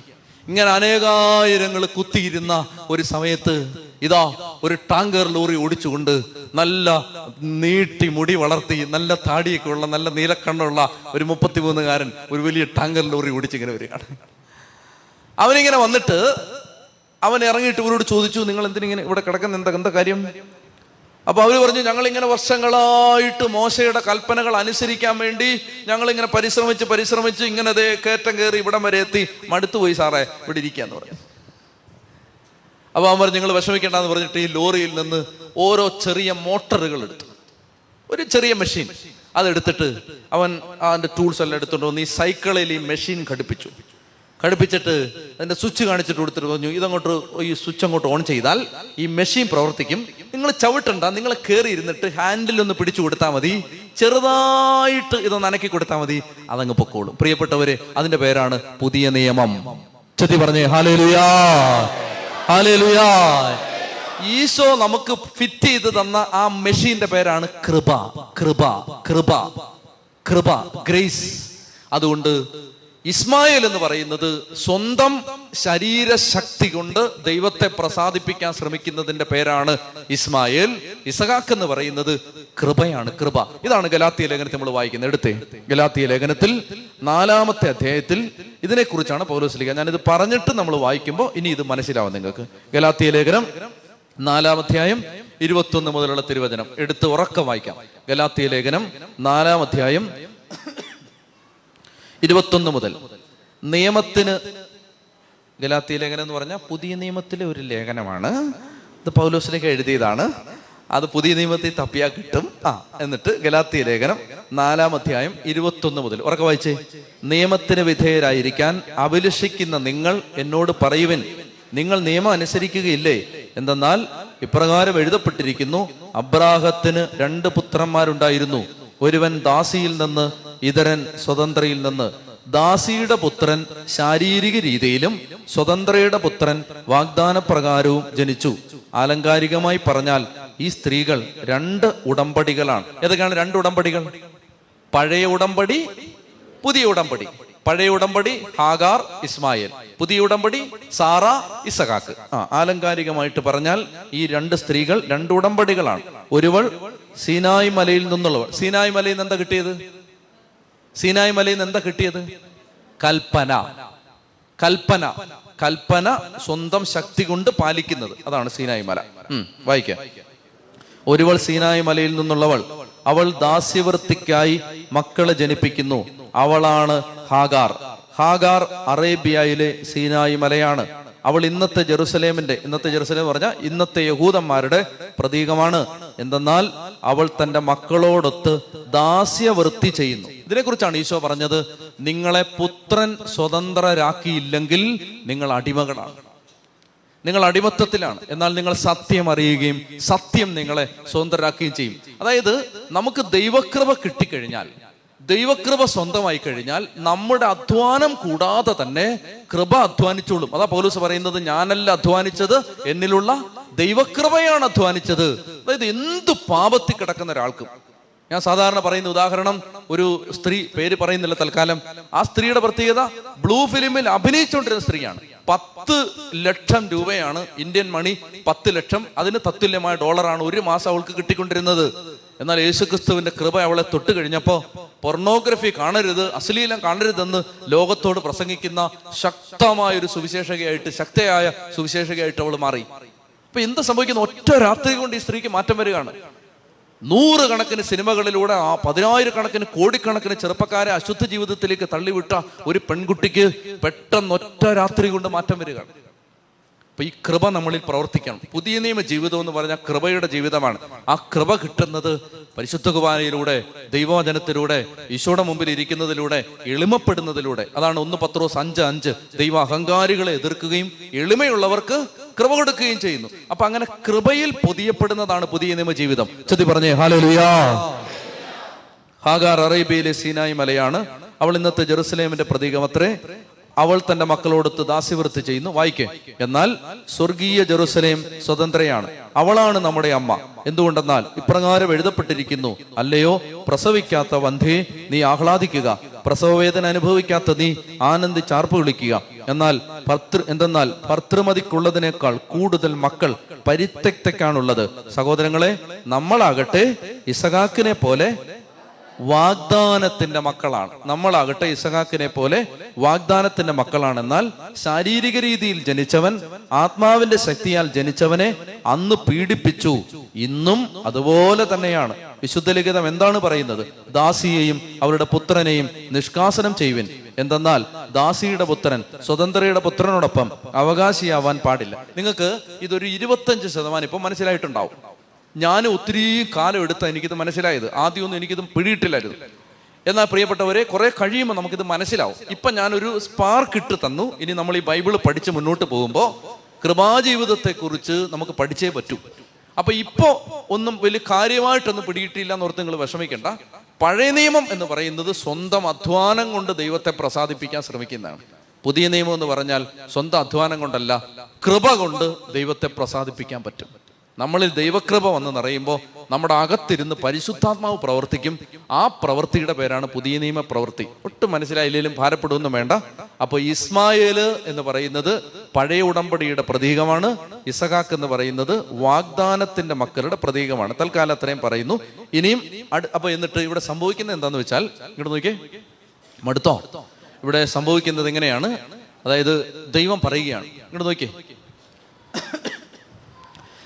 അപ്പൊ സാറായോട് അബ്രാം, സാറ വന്നിട്ട് പറഞ്ഞു, ദേ ആ കണ്ടോ ആ ചെറുക്കൻ, അവൻ പ്രായമുള്ളവൻ നമ്മുടെ കൊച്ചിനെ ഇട്ട് ഉപദ്രവിക്കുകയാണ്, അതുകൊണ്ട് എന്തെങ്കിലും ചെയ്യണമെന്ന് പറഞ്ഞു.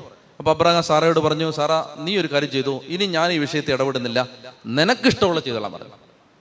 അങ്ങനെ സാറായുടെ പീഡനം സഹിക്കാൻ പറ്റാതെ ആ ഹാഗാർ ആദ്യം അവിടുന്ന് വീട്ടിൽ നിന്ന് ഒളിച്ചോടിപ്പോയി, നമുക്കറിയാം.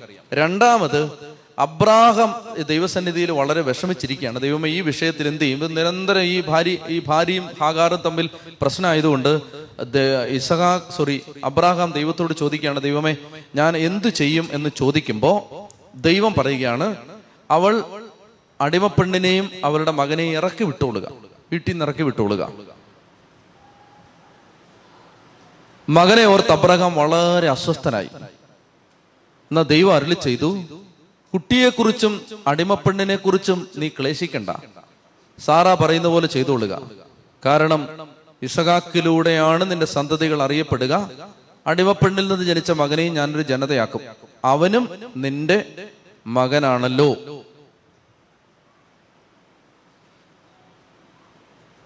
ദൈവത്തിന്റെ പദ്ധതി പ്രകാരമല്ലാതെ ജനിച്ച മകൻ, പക്ഷേ അവനെയും ദൈവം കരുണയോടെ കാണുന്നുണ്ട്, അവനെയും ദൈവം സംരക്ഷിക്കുന്നുണ്ട്. അതുകൊണ്ട് ദൈവം അബ്രാഹത്തോട് പറയുകയാണ്, ഇപ്പൊ നിന്റെ റോള് കഴിഞ്ഞു, ഹാഗാറിനെയും ഇസ്മായിലിനെയും ഇറക്കി വിട്, ബാക്കി ഞാൻ നോക്കിക്കോളാം. ഇനിയാണ് പ്രിയപ്പെട്ടവരെ, ഞാൻ ബാക്കി വിശദീകരിക്കുന്നില്ല, എല്ലാവർക്കും അറിയാവുന്നതാണ്.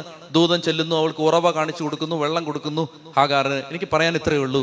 അതായത് എത്ര ദൈവഹിതപ്രകാരമല്ലാതെ സംഭവിച്ച കാര്യത്തിലും ദൈവത്തിന്റെ കരുണ വന്ന് നമ്മളെ സഹായിക്കും.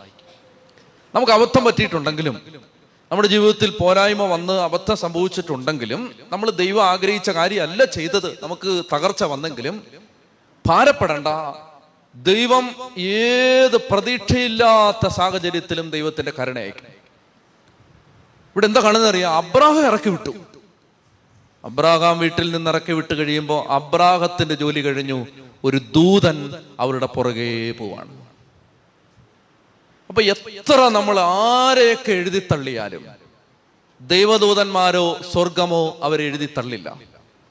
നമ്മൾ ആരെയൊക്കെ തള്ളിക്കളഞ്ഞാലും നമ്മൾ പറയാണ് അവരെ ഇനി പള്ളി നമ്മൾ ചേർക്കുന്നില്ല, അവരെ നമ്മൾ വിടുകയാണ്, നമ്മൾ വിടും, നമ്മളോട് ദൈവം വിട്ടോളാനും ചിലപ്പോൾ പറയും. പക്ഷെ അവരെയും ദൈവം ദൂതനെ അയച്ച് സംരക്ഷിക്കുന്നുണ്ട്. ഹാഗാറിന്റെ നിലവിളി കേട്ട് ദൈവം ഇറങ്ങി വന്ന് ദൂതനെ അയച്ച് അവൾക്കൊരു ഉറവ കാണിച്ചു കൊടുക്കുകയാണ്. ഞാനത് വിശദീകരിക്കുന്നില്ല, നമ്മൾ ഒത്തിരി കേട്ടിട്ടുള്ള ഭാഗങ്ങളാണ് അതൊക്കെ. അപ്പോൾ അബ്രാഹാം ഹാഗാറിനെ ഇറക്കി വിട്ടു, ഇസ്മായിലിനെ ഇറക്കി വിട്ടു. അവളുടെ നിലവിളി കേട്ട് ദൂതൻ ഇറങ്ങി വന്ന് കൊച്ചിന് വെള്ളം കൊടുത്തു. അവനെ ദൈവം വലിയൊരു ജനതയാക്കുമെന്ന് പറഞ്ഞു. ദൈവം പറഞ്ഞതുപോലെ തന്നെ അവർ വലിയ ജനതയായിട്ട് മാറി. ദൈവത്തിന്റെ ഒരു വാഗ്ദാനം അവരിലും കിടപ്പുണ്ട്. പ്രിയപ്പെട്ടവരെ, ദൈവത്തിന്റെ കരുണ അവരെയും വീണ്ടെടുക്കുമെന്ന് നമുക്ക് വിശ്വസിക്കാം, പ്രത്യാശിക്കാം. ചൊല്ലി പറഞ്ഞേ, ഹല്ലേലൂയാ, ഹല്ലേലൂയാ, ഹല്ലേലൂയാ. ഇനി എനിക്ക് പറയാനുള്ള അടുത്ത ഭാഗത്ത് വായിക്കുന്നില്ല. അടുത്ത ഭാഗത്ത് നമ്മൾ നേരത്തെ കണ്ട അബിമലേക്കിന്റെ അടുത്താണ് സാറാ സഹോദരിയാണെന്ന് അബ്രാഹാം കള്ളം പറയുന്നത്. അബിമലേക്ക് അബ്രാഹത്തിന്റെ അടുത്തേക്ക് വരികയാണ്. എന്നിട്ട് അബ്രാഹത്തോട് പറയാണ്, നമ്മൾ തമ്മിൽ നീ ചെയ്യുന്നെല്ലാം ദൈവം അപ്രൂവ് ചെയ്യുന്നുണ്ട്, നീ ചെയ്യുന്നെല്ലാം ദൈവം അംഗീകരിക്കുന്നുണ്ട്, അതുകൊണ്ട് നമ്മൾ തമ്മിൽ സുഹൃത്തുക്കളായിട്ട് തുടരണം. അപ്പൊ അബ്രാഹാം പറയുകയാണ്, അതായത് സുഹൃത്തുക്കളായിട്ട് തുടരാം, ഒരു കൊച്ചു കാര്യമുണ്ട്, നിന്റെ കുറച്ച് വേലക്കാർ എൻ്റെ കുറച്ച് കിണർ പിടിച്ചെടുത്തിട്ടുണ്ട്. അപ്പൊ അബിമേലെക്ക് പറയാണ്, നീ എന്താ ഇത്രയും നാളായിട്ടും എൻ്റെ അടുത്ത് ഇത്രയും സ്വാതന്ത്ര്യം ഉണ്ടായിരുന്നിട്ടും നീ എന്താ പറയാതിരുന്നത്? ഇതിനകത്തുനിന്നൊരു കുഞ്ഞു പാഠം സ്വീകരിച്ചിട്ട് നമുക്ക് ഇത് ഇന്നത്തെ 21-ാം അധ്യായം അവസാനിപ്പിക്കാം. അബിമേലെക്ക് അബ്രാഹത്തോട് പറയുകയാണ്, എടാ, നമ്മൾ തമ്മിൽ വർഷങ്ങളായിട്ട് ബന്ധമുണ്ട്, നിന്നോട് എനിക്കുള്ള സ്നേഹം നിനക്കറിയാം, എന്നിട്ടും എൻ്റെ വേലക്കാർ നിന്റെ കിണർ പിടിച്ചെടുത്തുനിന്ന് നീ എന്താ എന്നോട് ഇത്രയും കാലം, ഞാൻ നിന്റെ അടുത്ത് വരുന്നവർ എന്താ പറയാതിരുന്നത്? ഇതാണ് അബ്രാഹത്തിൻ്റെ മറ്റൊരു പ്രത്യേകത. പ്രിയപ്പെട്ടവരെ, എന്തെങ്കിലും ആരെങ്കിലും നിങ്ങളുടെ കയ്യിൽ നിന്ന് പിടിച്ചെടുത്തിട്ട്, നിങ്ങൾക്ക് തരാനുള്ളത് പിടിച്ചെടുത്തിട്ട്, നിങ്ങൾക്ക് അവകാശമായിരുന്നത് പിടിച്ചെടുത്തിട്ട് നിങ്ങൾക്ക് അത് കിട്ടാതിരിക്കുന്ന ഒരു സാഹചര്യം ഉണ്ടെങ്കിൽ അബ്രാഹത്തിന്റെ സമീപനമാണ് പരിശുദ്ധാത്മാവ് ആഗ്രഹിക്കുന്ന സമീപനം. അബ്രാഹം എന്ത് ചെയ്യാണ്? അബ്രാഹം ഇങ്ങനെ വിചാരിച്ചു, ദൈവം ഇത് കണ്ടിട്ടുണ്ടോ? ഉണ്ട്. ഇത് അബിമേലെക്കിന്റെ വേലക്കാർ ചെയ്തെന്ന് ദൈവം കണ്ടിട്ടുണ്ടോ? അബ്രാഹം ചിന്തിക്കുകയാണ്. ദൈവം കണ്ടിട്ടുണ്ടോ? കണ്ടിട്ടുണ്ട്. ദൈവത്തിന് ഇത് മനസ്സിലായോ? മനസ്സിലായി. ദൈവം തടഞ്ഞോ? തടഞ്ഞില്ല. ദൈവം തടഞ്ഞില്ല. എനിക്ക് ഈ കിണർ ആവശ്യമുള്ളതാണോ? ആവശ്യമുള്ളതാണ്. അപ്പൊ എനിക്ക് തിരിച്ചു കിട്ടേണ്ടതല്ലേ? കിട്ടേണ്ടതാണ്. അപ്പൊ ദൈവത്തിന് ഇത് അറിയില്ല, എനിക്കിത് വേണ്ടതാണെന്ന് അറിയാം. പക്ഷെ ഇപ്പൊ ദൈവം അത് തടഞ്ഞിട്ടില്ല. അതെനിക്ക് കിട്ടേണ്ടതാണെന്ന് ദൈവത്തിന് അറിയാം. ഇങ്ങോട്ട് നോക്കിയോളാം, എനിക്ക് കിട്ടേണ്ടതാണെന്ന് ദൈവത്തിന് അറിയാം. ദൈവം അത് തടഞ്ഞിട്ടില്ല. അപ്പൊ ദൈവം ഇത് അറിഞ്ഞ കാര്യമല്ലേ? എനിക്ക് കിട്ടേണ്ടതാണ്. ദൈവം എനിക്ക് അത്, അവർ വന്നപ്പോൾ ദൈവം അവരെ തടഞ്ഞില്ല. ആ, കിട്ടേണ്ടതാണെങ്കിൽ ദൈവം എനിക്ക് തരും,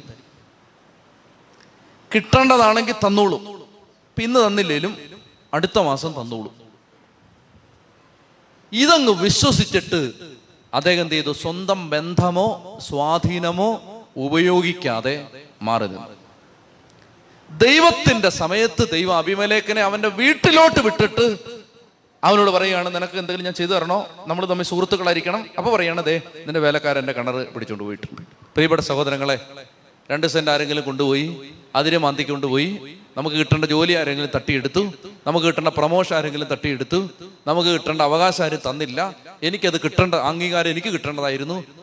പ്രിയപ്പെട്ടവരെ, അബ്രാഹത്തെ പോലെ, പ്രിയപ്പെട്ട മക്കളെ, അബ്രാഹത്തെ പോലെ ദീർഘക്ഷമയോടെ ദൈവം ഇത് കണ്ടിട്ടുണ്ട്, ദൈവം അത് തടഞ്ഞിട്ടില്ല, ദൈവം അതെനിക്ക് തരാൻ ബാധ്യസ്ഥനാണ്, ദൈവത്തിന്റെ സമയത്ത് ദൈവം അത് തിരിച്ചു തരും എന്ന് അബ്രാഹാം വിശ്വസിക്കുമ്പോൾ അബിമേലെക്ക് അബ്രാഹത്തിന്റെ വീട്ടിൽ വന്ന് അബ്രാഹത്തിന് തിരിച്ചു കൊടുക്കേണ്ടത് തിരിച്ചു കൊടുക്കാണ്. ദൈവത്തിന്റെ ഒരു നീതി നടത്തിപ്പിന് വേണ്ടി കാത്തിരിക്കാനും നമുക്ക് കഴിയണമെന്ന് 21-ാം അധ്യായം നമ്മളെ ഓർമ്മിപ്പിക്കുകയാണ്. ചില കാര്യങ്ങളിൽ ഈശോ പറഞ്ഞു, നിന്റെ ഉടുപ്പ് കരസ്ഥമാക്കാൻ ഉദ്യമിക്കുന്നവന് മേലങ്കി കൂടി കൊടുക്കുക. അപ്പൊ ചില കാര്യങ്ങളിൽ നമ്മൾ പ്രതികരിക്കേണ്ട ആവശ്യമുണ്ടോ?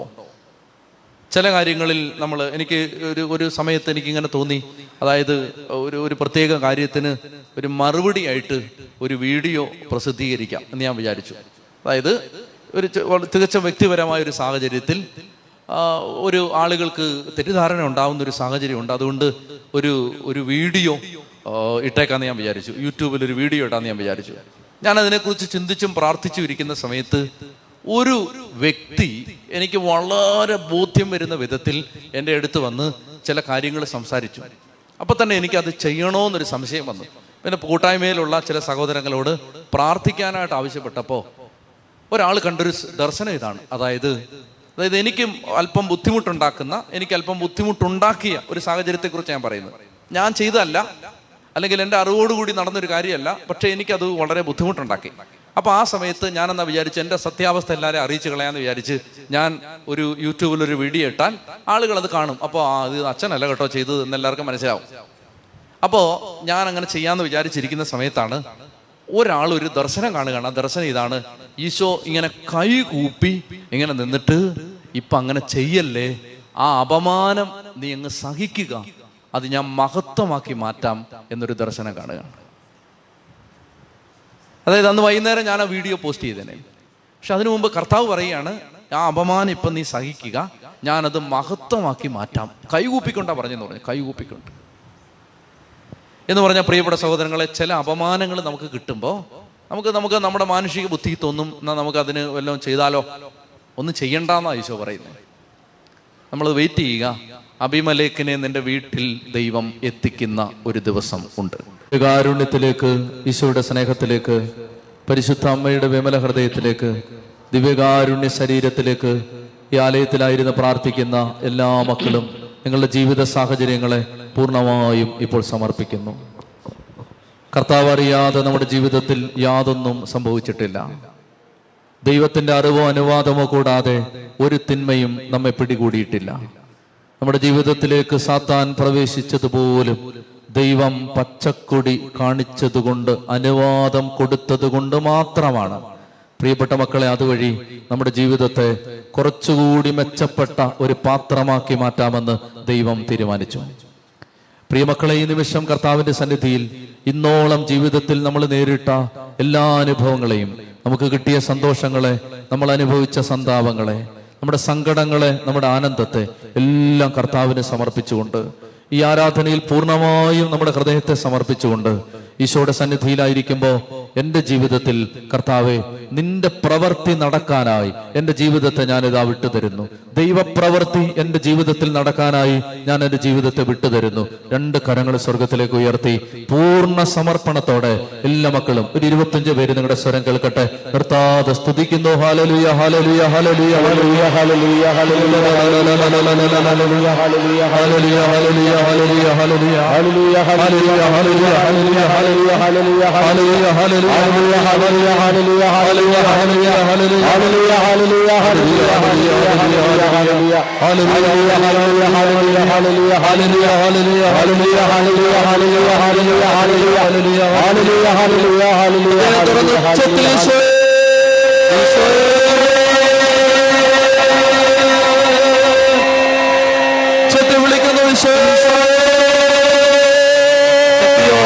ആരാധിക്കാം. Hallelujah, hallelujah, hallelujah, hallelujah.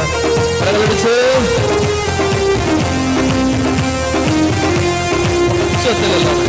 ആരാധനയിൽ യോഗ്യനെ നിന്നെ ആരാധിച്ചിടുന്നില്ല.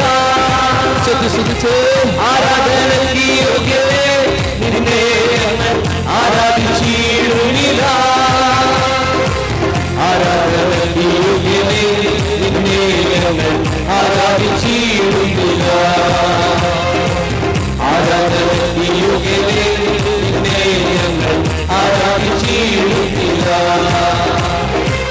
അഴിമൂഴിയും നിർമ്മിച്ചതാണ്, അഴിമൂഴിയും നിർമ്മിച്ചതാണ്. ആത്മാവിൽ ആരാധിക്കാൻ കർത്താവിനെ നിത്യം സ്തുതിച്ചിടുക. ആത്മാവിൽ ആരാധിക്കാൻ കർത്താവിനെ നിത്യം സ്തുതിച്ചിടുക. കർത്താവിന്റെ സന്നിധിയിൽ എഴുന്നേറ്റ് നിൽക്കാം. ആരാധനയോഗ്യനെ നിന്നെ ഞങ്ങൾ ആരാധിച്ചിടുന്നില്ല. എല്ലാവരും ആരാധനയോഗ്യനെ നിന്നെ ഞങ്ങൾ ആരാധിച്ചിടുന്നില്ല. ആരാധനയോഗ്യനെ നിന്നെ ഞങ്ങൾ ആരാധിച്ചിടുന്നില്ല. ആരാധനയോഗ്യനെ നിന്നെ ഞങ്ങൾ ആരാധിച്ചിടുന്നില്ല. ശക്തരായ ദൈവത്തെ ആരാധിക്കുകയാണ്, സ്തുതിക്കുകയാണ്. ആലയത്തിന്റെ മുൻഭാഗത്തേക്ക് വന്ന് പ്രാർത്ഥിക്കാൻ ആഗ്രഹമുള്ളവർക്ക് ദേവാലയത്തിന്റെ മധ്യഭാഗത്തേക്ക് വന്ന് നിന്ന് പ്രാർത്ഥിക്കാം. പ്രിയമക്കളെ, നമ്മളായിരിക്കുന്ന സ്ഥലത്ത് ദൈവത്തെ ആരാധിക്കാൻ, സ്തുതിക്കാൻ ദൈവം കൃപ തരുന്ന വലിയ അഭിഷേകം തരുന്ന സമയമാണ്. മുന്നിലേക്ക് വരാൻ പ്രചോദനം കിട്ടുന്നവരെല്ലാം ഈശോയുടെ അടുത്തേക്ക് വന്ന് ഈ ആരാധനയെ പ്രാർത്ഥിച്ചുകൊള്ളുക. വലിയ അഭിഷേകം കർത്താവിൽ നിന്ന്, ദിവ്യകാരുണ്യത്തിൽ നിന്ന് അയക്കും. ഈശോയുടെ ശക്തമായ അഭിഷേകം പരിശുദ്ധ കുർബാനയിൽ നിന്ന് കർത്താവ് അയക്കും. ശക്തിയോടെ എല്ലാ മക്കളും കണ്ണുകൾ അടച്ച് പ്രാർത്ഥിക്കണം. ആരും ആരെയും ശ്രദ്ധിക്കരുത്. ഈശോ ഇതാ നമ്മളെ തൊടുകയാണ്. കർത്താവിന്റെ സ്നേഹം നമ്മൾ നിറയുകയാണ്. ഇന്ന് പ്രഭാതം മുതൽ 6 മണിക്കൂർ ഒരുമിച്ചിരുന്ന് നമ്മൾ ദൈവത്തെ ആരാധിച്ച ഈ സമൂഹത്തിന്റെ മേൽ അഭിഷേകത്തിന്റെ കരം കർത്താവ് ശക്തമായിട്ട് അയക്കുകയാണ്. മക്കളെ, കരങ്ങൾ ഉയർത്തിയടിച്ച്, ശക്തമായിട്ട് കരങ്ങൾ ഉയർത്തിയടിച്ച്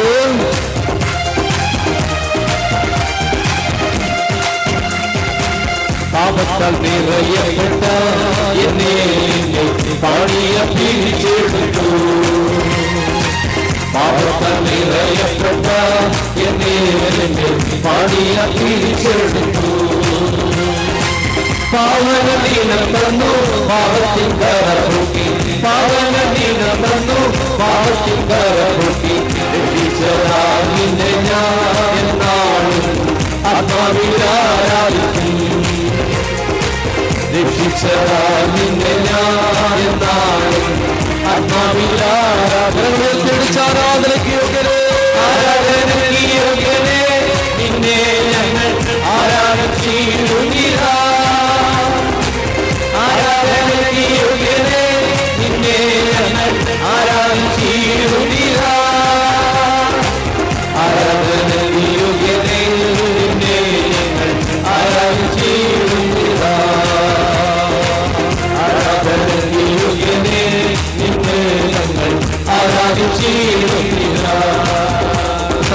ദൈവമേ, ഇന്ന് ഈ ആലയത്തിൽ നിന്റെ ശക്തി വെളിപ്പെടണമേ. ഇന്ന് ഈ കൂട്ടായ്മയിൽ നിന്റെ കരം വെളിപ്പെടണമേ. അനേക വർഷങ്ങളായി ഹൃദയം തകർന്ന് ആരാധിച്ച് പ്രാർത്ഥിച്ച് നിന്നെ തേടിയെത്തുന്ന മക്കളിൽ നിന്റെ ശക്തി എന്ന് വെളിപ്പെടണമേ. നീ ജീവിക്കുന്ന ദൈവമാണെന്ന്, നീ പരിശുദ്ധനാണെന്ന് ഈ ജനമറിയേണ്ടതിന് ദൈവമേ ഈ മലയിൽ നീ ഇറങ്ങി വരണമേ എന്ന് ഏലിയാ പ്രാർത്ഥിച്ചതുപോലെ കാർമൽ മലയിലെ മഹോന്നതനെ ഞങ്ങളിതാ പ്രാർത്ഥിക്കുന്ന കർത്താവേ, അഭിഷേകത്തിന്റെ തീയായി നീ ഇറങ്ങി വരണമേ. ഈ മക്കളുടെ മേൽ ശക്തിയായി ഇറങ്ങി വരണമേ, സൗഖ്യമായി ഇറങ്ങി വരണമേ. നിന്റെ പരിശുദ്ധി ലോകത്ത് വെളിപ്പെടുന്നതിന്, നീ സർവശക്തനാണെന്ന് ലോകത്ത് വെളിപ്പെടുന്നതിന്, ഈ മക്കളുടെ കുടുംബങ്ങളിൽ അത് വെളിപ്പെടുന്നത് കർത്താവേ നീ ഇറങ്ങി വരണമേ, നീ ഇറങ്ങി വരണമേ, നീ ഇറങ്ങി നടക്കണമേ. പരിശുദ്ധ കുർബാനയിൽ ഈശോ നീ ഇറങ്ങി നടക്കണമേ, നീ ഇറങ്ങി നടക്കണമേ. പരിശുദ്ധ കുർബാനയിൽ ഈശോ ഈ മക്കളുടെ അടുത്തേക്ക് നീ ഇറങ്ങിച്ചേരണമേ, ഇറങ്ങിച്ചേരണമേ.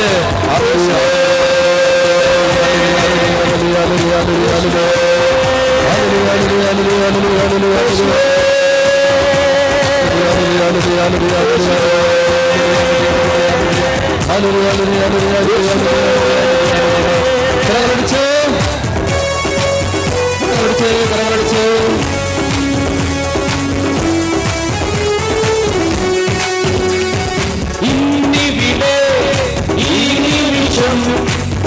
ശക്തി വെളിപ്പെടട്ടെ.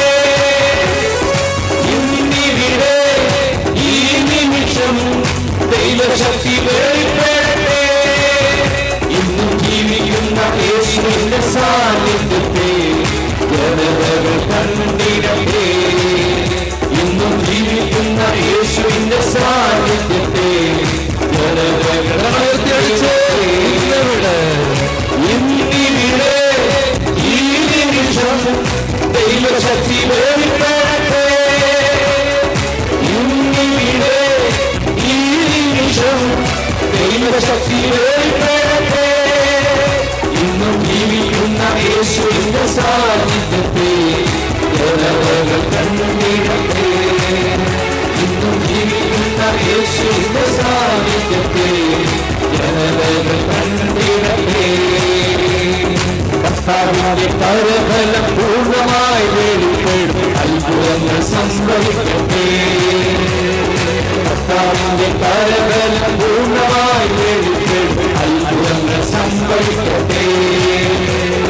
കർത്താവിന്റെ പരഫലം പൂർണ്ണമായി വെളിപ്പെടും, അയാളങ്ങൾ സംഭവിക്കട്ടെ. കർത്താവിന്റെ പരഫലം പൂർണ്ണമായി വെളിപ്പെടും, അയാളങ്ങൾ സംഭവിക്കട്ടെ. ഇന്നിവിടെ ഈ നിമിഷം ദൈവശക്തി വെളിപ്പെടട്ടെ. ഇന്നിവിടെ ഈ നിമിഷം ദൈവശക്തി വെളിപ്പെടട്ടെ. ഇന്നും ജീവിക്കുന്ന യേശുവിന്റെ സാന്നിധ്യത്തെ ജനതകൾ കണ്ടിടട്ടെ. ഇന്നും ജീവിക്കുന്ന യേശുവിന്റെ സാന്നിധ്യത്തെ ജനതകൾ കണ്ടിടട്ടെ. എന്റെ നാമത്തിൽ പ്രാർത്ഥിക്കുന്ന കർത്താവേ, എന്റെ നാമത്തിൽ അനുഗ്രഹിക്കുന്ന കർത്താവേ, എന്റെ നാമത്തിൽ ഈ ജനത്തെ ആശീർവദിക്കുന്ന കർത്താവേ, ഈ മക്കളുടെ കണ്ണുനീരിനെ നീ ഏറ്റെടുക്കുന്നതിന് നന്ദി പറയുന്ന കർത്താവേ, അനേകം നാളുകളായി തടസ്സപ്പെട്ട് കിടന്ന മേഖലകളിൽ സ്വർഗം ഇന്ന് ഇടപെടുന്നതിന് നന്ദി പറഞ്ഞ് ആരാധിക്കുന്ന കർത്താവേ, ഈ മക്കളെ നീ വിടുവയ്ക്കുന്നതിന് നന്ദിയോടെ ജനത്തെ സ്തുതിയർപ്പിക്കുന്ന കർത്താവേ, ഈ ജനത്തിന്റെ കണ്ണുനീരിൽ നീ ഇറങ്ങി നടക്കുന്നതിന് നന്ദി പറയുന്ന കർത്താവേ, ഈ ആലയത്തിന്റെ നടുകയും കുറുകയും നീ സഞ്ചരിക്കുന്നതിനായി നിന്നെ സ്തുതിക്കുന്ന കർത്താവേ, നിന്റെ മക്കളെ നീ തൊടുന്നതിനായി നന്ദി പറഞ്ഞ് പ്രാർത്ഥിക്കുന്ന കർത്താവേ, ഇപ്പോൾ ഈ ആലയത്തിൽ നിന്റെ ശക്തി ഇറങ്ങി വെളിപ്പെട്ടതിന് നന്ദി പറഞ്ഞ് പ്രാർത്ഥിക്കുന്ന കർത്താവേ, ബന്ധനങ്ങൾ അഴിയട്ടെ, കെട്ടുകൾ അഴിയട്ടെ, തിന്മയുടെ കെട്ടുകൾ അഴിഞ്ഞു പോകട്ടെ, രോഗപീഠകൾ വിട്ടുപോകട്ടെ. നസ്രായനായ യേശുവിന്റെ നാമത്തിൽ ഉച്ച മുതൽ ഉള്ളങ്കാൽ വരെയുള്ള രോഗപീഠകളുടെ മേൽ സൗഖ്യശക്തി ഇപ്പോൾ വ്യാപരിക്കട്ടെ, അഭിഷേകം ഇപ്പോൾ വ്യാപരിക്കട്ടെ, വിടുതൽ ഇപ്പോൾ വ്യാപരിക്കട്ടെ. ശരീരത്തിന്റെ മേൽ, മനസ്സിന്റെ മേൽ, ആത്മാവിന്റെ മേൽ ദൈവശക്തി ഇറങ്ങട്ടെ. കർത്താവേ, നീ ജീവിക്കുന്ന ദൈവമാണെന്ന് ഈ ജനമറിയേണ്ടതിന് നീ ഇറങ്ങി നടക്കണമേ എന്ന് പ്രാർത്ഥിക്കുന്ന കർത്താവേ. അടിച്ചേ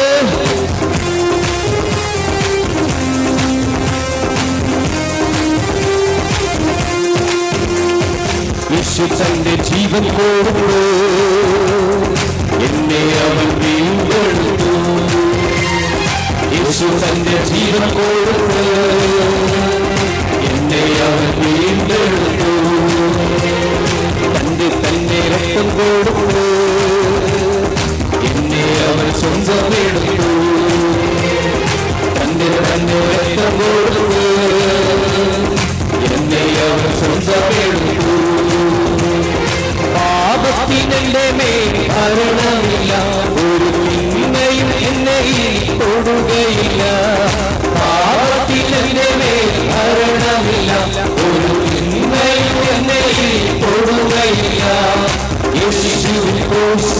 പീഡകളാൽ സാത്താനെ ശാസിക്കുന്നു, എന്നേക്കും വിട്ടുപോകാൻ സാത്താനെ ശാസിക്കുന്നു, എന്നേക്കും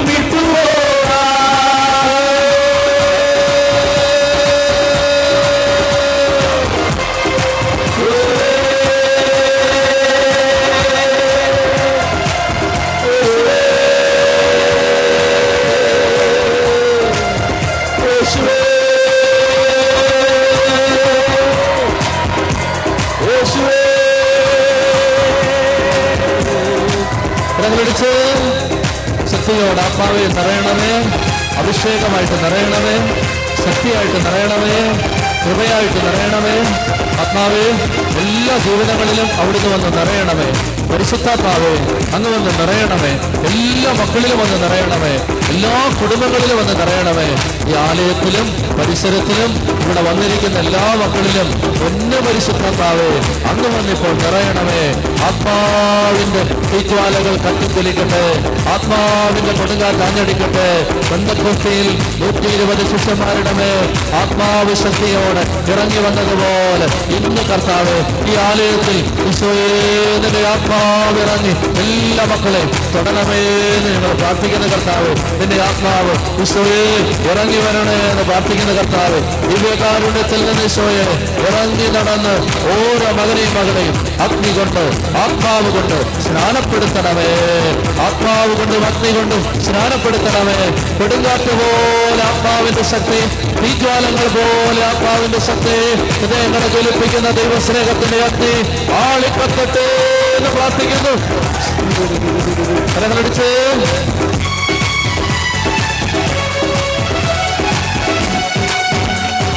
തീപോലെ ഇറങ്ങണമേ, അഗ്നിനാവായി കവിയണമേ, കൊടുങ്കാറ്റായി വീശണമേ, ആത്മനദിയായി ഒഴുകണമേ. തീപോലെ ഇറങ്ങണമേ, അഗ്നിനാവായി കവിയണമേ, കൊടുങ്കാറ്റായി വീശണമേ, ആത്മനദിയായി ഒഴുകണമേ. തീപോലെ ഇറങ്ങണമേ, അഗ്നിനാവായി കവിയണമേ, കൊടുങ്കാറ്റായി വീശണമേ, ആത്മനദിയായി ഒഴുകണമേ. എല്ലാ മക്കളെ സ്പർശിക്കണമേ. അനേക കാലങ്ങളായി കെട്ടപ്പെട്ട് കിടക്കുന്ന മക്കളെ സ്പർശിക്കണമേ. മദ്യപാനത്തിന് അടിമത്തത്തിൽ ബന്ധിക്കപ്പെട്ട് കിടക്കുന്ന ജീവിതങ്ങളെ ആത്മാവെ സ്പർശിക്കണമേ. മന്ത്രവാദ ആഭിചാര ബന്ധനങ്ങളെ ആത്മാവെ തകർത്തെറിയണമേ. ദൈവമക്കൾക്കെതിരെ നിൽക്കുന്ന പിശാചിന്റെ ശക്തിയെ ആത്മാവെ ആട്ടിപ്പായിക്കണമേ. തോബിയാസിന്റെ കരങ്ങളിലൂടെ റഫായേൽ മാലാഖെ ഈജിപ്തിന്റെ അങ്ങേയറ്റത്തേക്ക് സാത്താനെ ഓടിച്ചു കളഞ്ഞതുപോലെ ഇപ്പോൾ ഈ മക്കളുടെ ജീവിതങ്ങളിൽ പ്രവർത്തിക്കുന്ന പൈശാചിക ശക്തികളെ മീഖായേല്, റഫായേല്, ഗബ്രിയേല്, ബദുവേല്, ഉറിയേല്, 12 മാലാഖമാരുടെ സൈന്യനിരകളെ ആലയത്തിലെ കൂരിയ വാളുമായി ഇറങ്ങി വരണമേ. ഈ മക്കളിലും കുടുംബങ്ങളിലും ഈ ആലയത്തിലും സ്വാധീനം ചെലുത്താൻ പരിശ്രമിക്കുന്ന എല്ലാ അശുദ്ധാരൂപികളെയും പൈശാചിക ശക്തികളെയും ദേശത്തിന്റെ അതിർത്തികളിലേക്ക്, പാതാളത്തിലേക്ക്, 8:31, 2:25 ആട്ടിപ്പായിക്കണമേ, 2:15 ആട്ടിപ്പായിക്കണമേ. എല്ലാ പൈശാചിക ശക്തികളെയും മാലാഖമാർ ഇറങ്ങി വരണമേ. അനുഗ്രഹത്തിന്റെയും സമാധാനത്തിന്റെയും മാലാഖെ ഈ ആരാധനയിലേക്ക് അയച്ചു തരണമേ, ഈ ആലയത്തിലേക്ക് അയച്ചു തരണമേ. 2 കരങ്ങൾ കരങ്ങളുയർത്തി ഉച്ചത്തിൽ വിളിക്കുന്നു.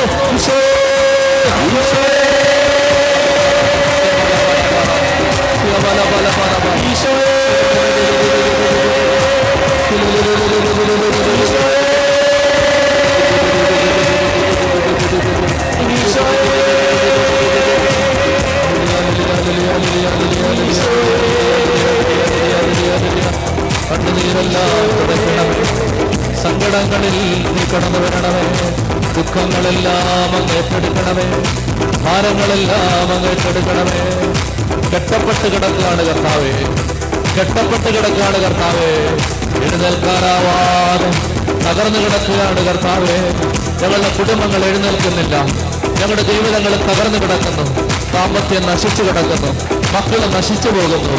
ആരും സഹായിക്കാനില്ലാതെ, ആരും താങ്ങാനില്ലാതെ, ആരും വഴി കാണിക്കാനില്ലാതെ ഞങ്ങൾ തകരുകയാണ് കർത്താവേ. നീ ഇറങ്ങി വരണേ എന്ന് ഞങ്ങൾ പ്രാർത്ഥിക്കുന്നു.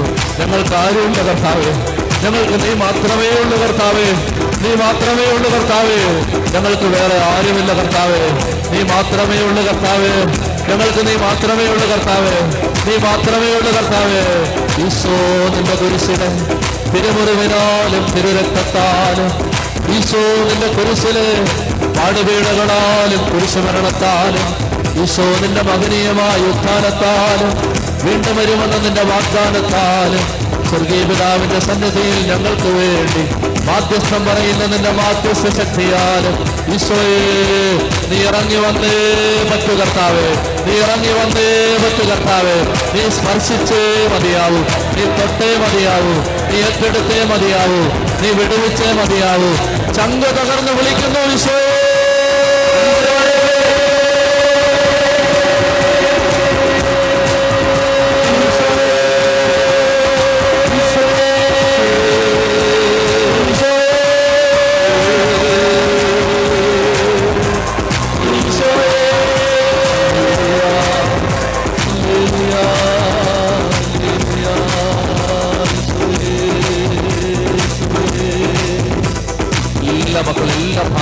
കൊടുത്ത് പ്രാർത്ഥിച്ചേ, എല്ലാ വേദനകളും ഈശോയ്ക്ക് കൊടുത്ത് പ്രാർത്ഥിച്ചേ. കർത്താവേ നീ ഞങ്ങളെ സഹായിക്കണമേ എന്ന് പ്രാർത്ഥിച്ചേ, ഞങ്ങളെ സഹായിക്കണമേ എന്ന് പ്രാർത്ഥിച്ചേ. കണ്ണുനീരോട് ആര് വന്നാലും ഈശോ തള്ളിക്കളയില്ല, ആര് വന്നാലും തള്ളിക്കളയില്ല. ഒരാളെപ്പോലും ഹാഗാറിലും ഹാഗാറിൻ്റെ മകനെയും തേടിയെത്തിയ ദൈവമാണ്, ഉപേക്ഷിക്കപ്പെട്ടവളെ തേടിയെത്തിയ ദൈവമാണ്, തിരസ്കരിക്കപ്പെട്ടവളെ തിരഞ്ഞെടുക്കാത്തവളെ തേടിയെത്തിയ ദൈവമാണ്. ഈശോ ഞങ്ങളുടെ അടുത്തേക്ക് നീ വരണമേ, ഞങ്ങളുടെ അടുത്തേക്ക് നീ വരണമേ. ഈശോയെ നിന്റെ വലിയ സ്നേഹം സമാധാനം ഞങ്ങളിലെല്ലാം വന്ന് നിറയട്ടെ എന്ന് ഞങ്ങൾ പ്രാർത്ഥിക്കുന്നു. ഈശോയെ അവിടുന്ന് ഞങ്ങളെ ആശീർവദിക്കുമ്പോൾ, അവിടുത്തെ ആശീർവാദത്തിനായി ഞങ്ങൾ ശിരസ് നമിക്കുമ്പോൾ, ഈശോയെ ഇപ്പോൾ ഈ ആലയത്തിൽ പ്രഭാതം മുതലായിരുന്നു നിന്റെ വചനം കേട്ട് നിന്നെ ആരാധിച്ച് വലിയ അനുഗ്രഹത്തോടെ മടങ്ങിപ്പോവാൻ ഈ മക്കളെല്ലാം നീ സഹായിക്കണമേ. ഈശോയെ നിന്റെ സ്നേഹത്തിൽ ഞങ്ങളെല്ലാം നീ മുക്കണമേ, നിന്റെ സ്നേഹം ഞങ്ങളിൽ നിറയണമേ. അമ്മയുടെ വിമല ഹൃദയത്തിലേക്ക് സമർപ്പിക്കപ്പെട്ട ഞങ്ങളുടെ ഹൃദയങ്ങളെ ഈശോയെ നീ ഏറ്റെടുക്കണമേ. മുട്ടുമേ നിൽക്കാൻ പ്രിയപ്പെട്ട മക്കളെ, കർത്താവ് ശക്തമായിട്ട് നമ്മളെ അനുഗ്രഹിക്കുകയാണ്, ആശീർവദിക്കുകയാണ്. അവിടുത്തെ വലിയ സ്നേഹം നമ്മളിൽ നിറയാൻ ആഗ്രഹിച്ച് പ്രാർത്ഥിക്കാം.